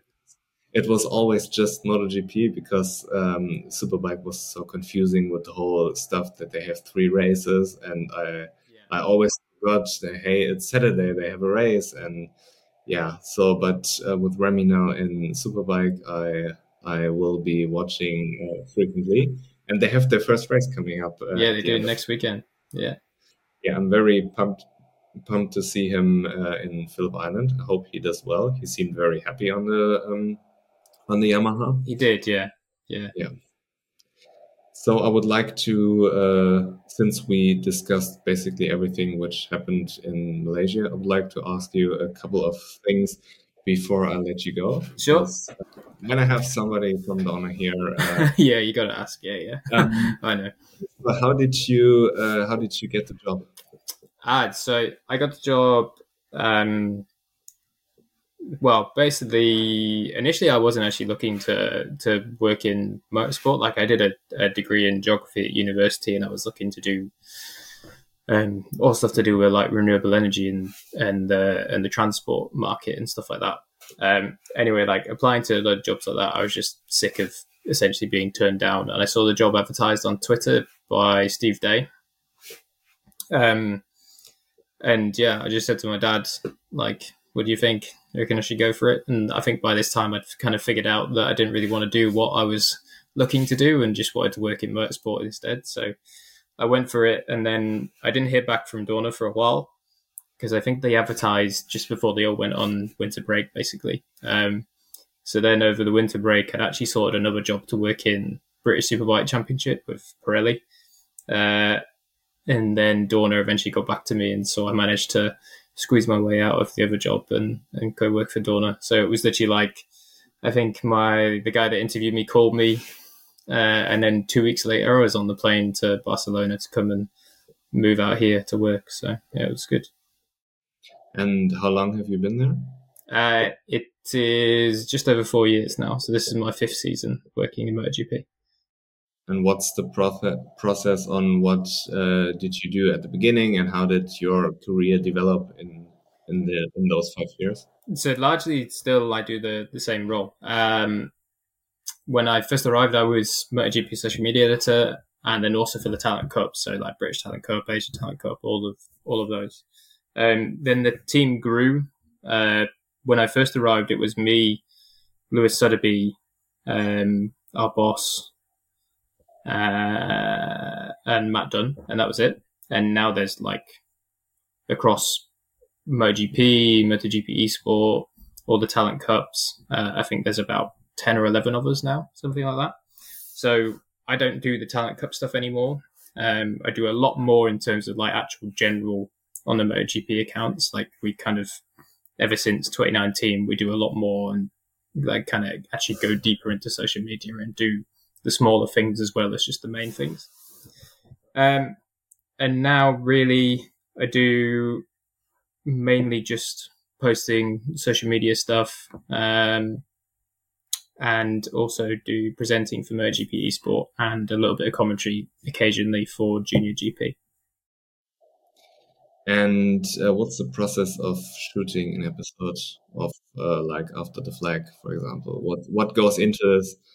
In terms, for me, it's very easy. Uh, I just get told where to be, what to what to do, and then I just uh, turn up in front of the camera and talk about bikes, which is nice and easy. Um, in terms of actually organizing it, uh, one, well, say for Sepang test, um, a guy called Emilio was organizing it, who is the nicest guy in the world, and he's incredibly good at his job as well.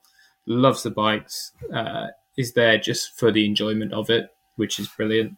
Um, and he organizes kind of, or is one of the people that organizes kind of the structure and the content of the show.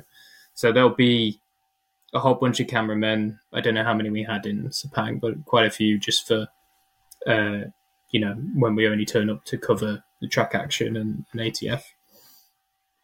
Um, the guys back in Barcelona, so it was hosted by Lewis Suddaby and Neil Morrison. They'll be there with a small production team as well that kind of sort the running order for the program, uh, and they'll have a meeting during the day to talk about like the main things that they want to talk about and when they're going to talk about them, and when they cut down to myself or Simon Crafar to do a small segment on something like that. Um, and then really, it's it's just yeah, they do the bulk of the work in terms of actually sorting. Okay, we want Simon here at this time, or we want Jack here at this time. We'll cut down to you at approximately da da da. Um, so they do the bulk of that. There's some very very good people uh, at the circuit that essentially plan a program within you know a handful of hours. Obviously, they have a, a draft in their head, but throughout the day, obviously talking points change, and they really sort the the nitty gritty details of the program. Um, you know, not too long before it actually starts. So it's, it's quite like reactive work for those guys that actually have quite a responsible job to do. So. So uh, with you uh, doing the social media for for uh, the MotoGP account, how high is the probability of uh, you reposting some memes? Very low, unfortunately. Um, obviously, depends what it's on, but yeah. Uh, in terms of reposting memes, I think that one we'll have to have a conversation about that. Tell me your bank account number and yeah. maybe maybe like on your last day or something if you ever do something else. yeah, right. Yeah, I can leave with a, a little bit of a mic drop. I would like, uh, before we go into the Q and A, I would like to ask you quickly on your uh, prediction for the MotoGP season and also Moto Two and Moto Three. Well, um, well, I have a bold prediction that Enea will beat Pecco. Uh, title or just beating him and somebody else winning the title? I don't know. It's tough. It's really tough. If the Honda is okay, Mark will be there or thereabouts, but he won't win the title, even if the Honda is okay. Um, I think those guys are just too good now. Um, for the title, oh, it's tricky. It's very tricky. I think I'd probably say Bastianini for the title. I can live with that. Mm-hmm. For Moto Moto 2 and Moto 3, you can't look past Lord Pedro, as you like to call him, for Moto 2. Yeah, I mean, I think Acosta's going to clean up this year. He's an absolute animal. Um, and I'm sure that we'll see him in MotoGP next year or, or as soon as possible anyway. Uh, Moto 3 is a bit of a tricky one, eh? I mean, it's a lottery anyway. Like, come on, you know, you watch one Moto 3 race and you almost have to tear your brain out because you don't know what's going on. Um, I don't know. I really like Ayumu Sasaki for this year. Yeah. Um, I think he showed a lot of maturity last year in terms of the fact that like he was able to put really good rides together consecutively. Um, but i my heart would say I really want to see Deniz Öncü win it. Okay, that that's a bold prediction, I would say.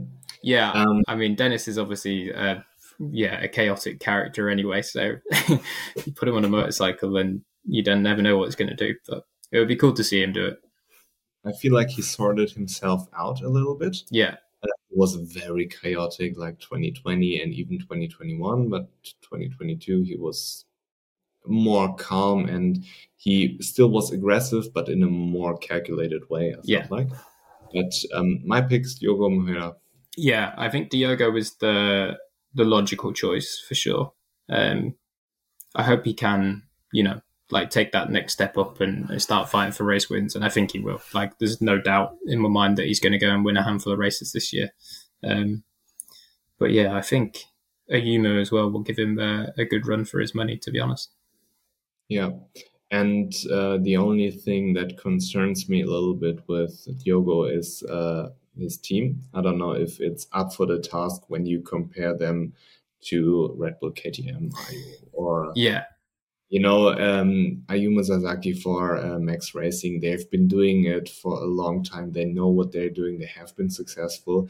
And MT Helmets, it's I don't know actually who who runs the team, but it's a yeah, no team. So I don't know if they have the right guys place because what Remy said uh, is special about Ajo.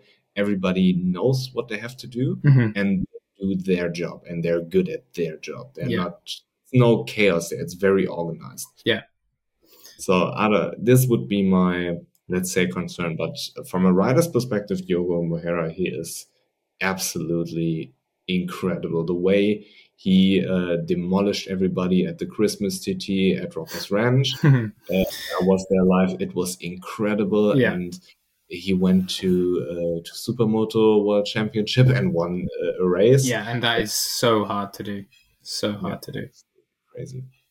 But um, yeah, to uh, to the Q and A, there are mm-hmm. a lot of questions we already covered. Okay. So, uh, is Simon as wonderful as he seems? Yeah, he is. I can say that with absolute confidence. He's a one of a kind bloke. He's absolutely brilliant, like in a crazy way, I'd say. Um, he's very, very sweet, very, very nice guy, very genuine. Um, like uh, I can say, even for this year, like he, um, you know, he he always said to me, at the end of last season that he'd love to see me at tests, and I know that he even put a word in for me to be able to go to tests and all this sort of stuff. So he's a very, very genuine, very nice guy. Exactly what you see with him on Twitter. You know, like uh, I'm sure you've seen that he's doing this thing at the minute, raising money to to send to, um, uh, what do you call them, like dog shelters. You know, like he's very sweet, nice guy, and that that whole kind of aura you get from him is exactly what he's like.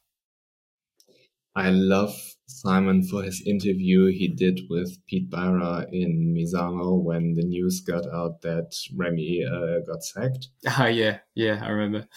Interview. If you haven't heard it, it's on the uh, Bad MotoGP podcast uh, Instagram page. I put it up there because I thought it was so brilliant because he was asking exactly the right questions and he uh, wasn't gonna let uh, Pit Beirer get away with the political answers that yeah. like the PR answers. He was pressing him and uh, I really enjoyed it. First of all, because I think it's a brilliant piece of journalism. That's what a journalist is supposed to do. And second of all, uh, it felt good because uh, Remy was done dirty by KTM, and obviously I have a personal relationship with him, yeah. and I like him very much. So it felt good to get at least some kind of, uh, let's say, redemption. Um, and uh, one thing is, which is kind of annoying about the whole thing, is every time Simon gets to interview somebody, he has this microphone, and when a bike flies by, you can't understand a thing. You get only this uh, big noise from the bike, and uh, you you always have to wait until uh, until the bikes are passed, and then you continue the interview, which is a little bit unfortunate. So I don't know if there's any technical solution to uh, like editing the bike sound out of it, or if there's a microphone who just uh, doesn't record it in a way. I don't know, but this would be like a great thing if we could get uh, Simon all the time without any interruption. Yeah, I'm I'm sure that the the tech guys in in the, that department know exactly what you're describing. Um, I think unfortunately though, it's just a problem when you've got GP bikes screaming at full volume, full throttle yeah. going past you every two seconds. So yeah, it's it is unfortunate. Yeah. The worst experience I ever had was in Austria because um, I went to a couple of MotoGP races uh, over the, uh, over my life uh, in my life, and uh, it was always like the um, the grandstands where you don't have a roof, so the sound just kind of evaporates. No? Mm-hmm. And um, in Austria, I was on the main stage, and the whole thing was vibrating when the bikes flew by and it was incredibly loud and my dumb ass forgot my earpieces. Luckily they had some at the concession stores uh, for free but uh, it was so incredibly loud and yeah. i didn't even think about it and then the first bike flew by and i was like fuck. Yeah yeah. Yeah it's crazy. Yeah. Yeah. Sepang's another place that's bad for that.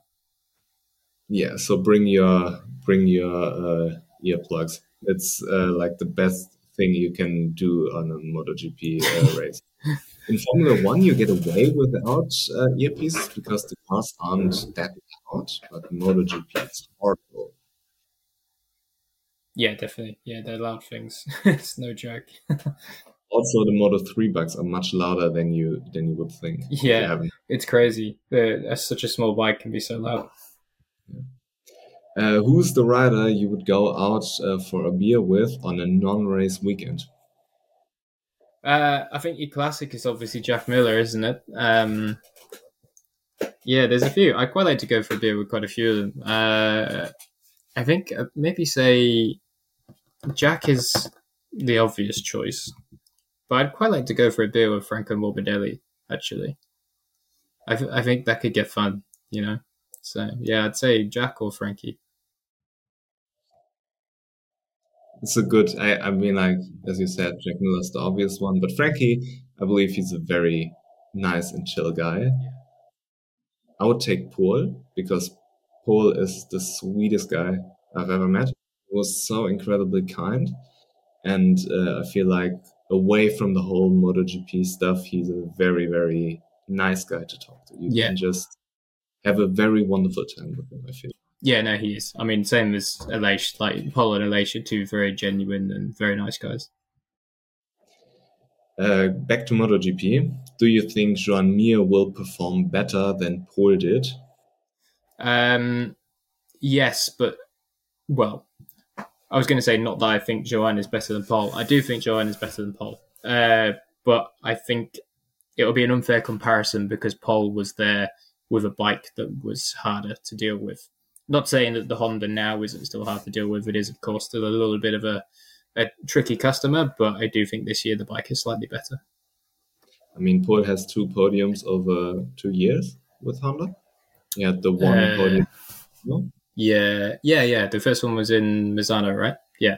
And then it was like the Honda one too, which was the most unexpected thing yeah, ever. Right. Yeah, when was that the race the two Ducatis fell off? Yeah. Yeah. I actually went uh, to that race live. Ah, yeah? Ah, cool. And uh, yeah, it was uh, Vale's last race. And because of that, me and my mom, we went down to Italy to watch the race live and uh, yeah, it was a wild, chaotic weekend. Yeah, I can imagine. Yeah. I was really, really emotionally involved in the Moto 2 race because Remy, after he crashed in uh, Austin, he was not necessarily behind, but the championship got way closer. And then all of a sudden, Raul was leading, and Remy yeah. was like eighth. I was like, fuck. And then Raul crashed. I was like, yeah. Yeah, that was a big crash as well. That was a scary one. Yeah. And uh, last last question is uh, it's actually from a MotoGP esports rider, and you said cover esports uh, as well. Uh, who's your favorite esports rider? oh no, you're obviously not going to tell me who it is first. Um, no. Uh, oh, favorite one is tricky, very tricky. They're all really nice guys when you meet them. Like they are all really, really nice. Um, I think purely for uh, his also he's a nice guy, but also what he's like on track. Piero Ricciuti, I think he's really nice guy. But then there's also um, Mr. T, the Australian guy, is is a great guy as well and good fun at a party. So it was uh, Jack Hammer who. Oh yes, Jack as well. Yeah, Jack. me and him actually message sometimes. Jack's a very nice guy, young lad. I don't know how old Jack is. He must only be like 19 now or something. I tell you I what. Jack is actually. I think Jack will win esport this year. Yeah. Yeah, yeah. I don't follow esports at all. You should. But... Well, uh, not that you should. Like, you can check it out if you want to. But it is actually quite good fun. I don't know if you play the video games or anything at all, but when I was a child, I played them for hours and hours. But uh, like after MotoGP 2019, I stopped playing it because I kind of grew out of it. I bought the 2021 uh, game because in 2020 I didn't buy it at all. Uh, I don't know why.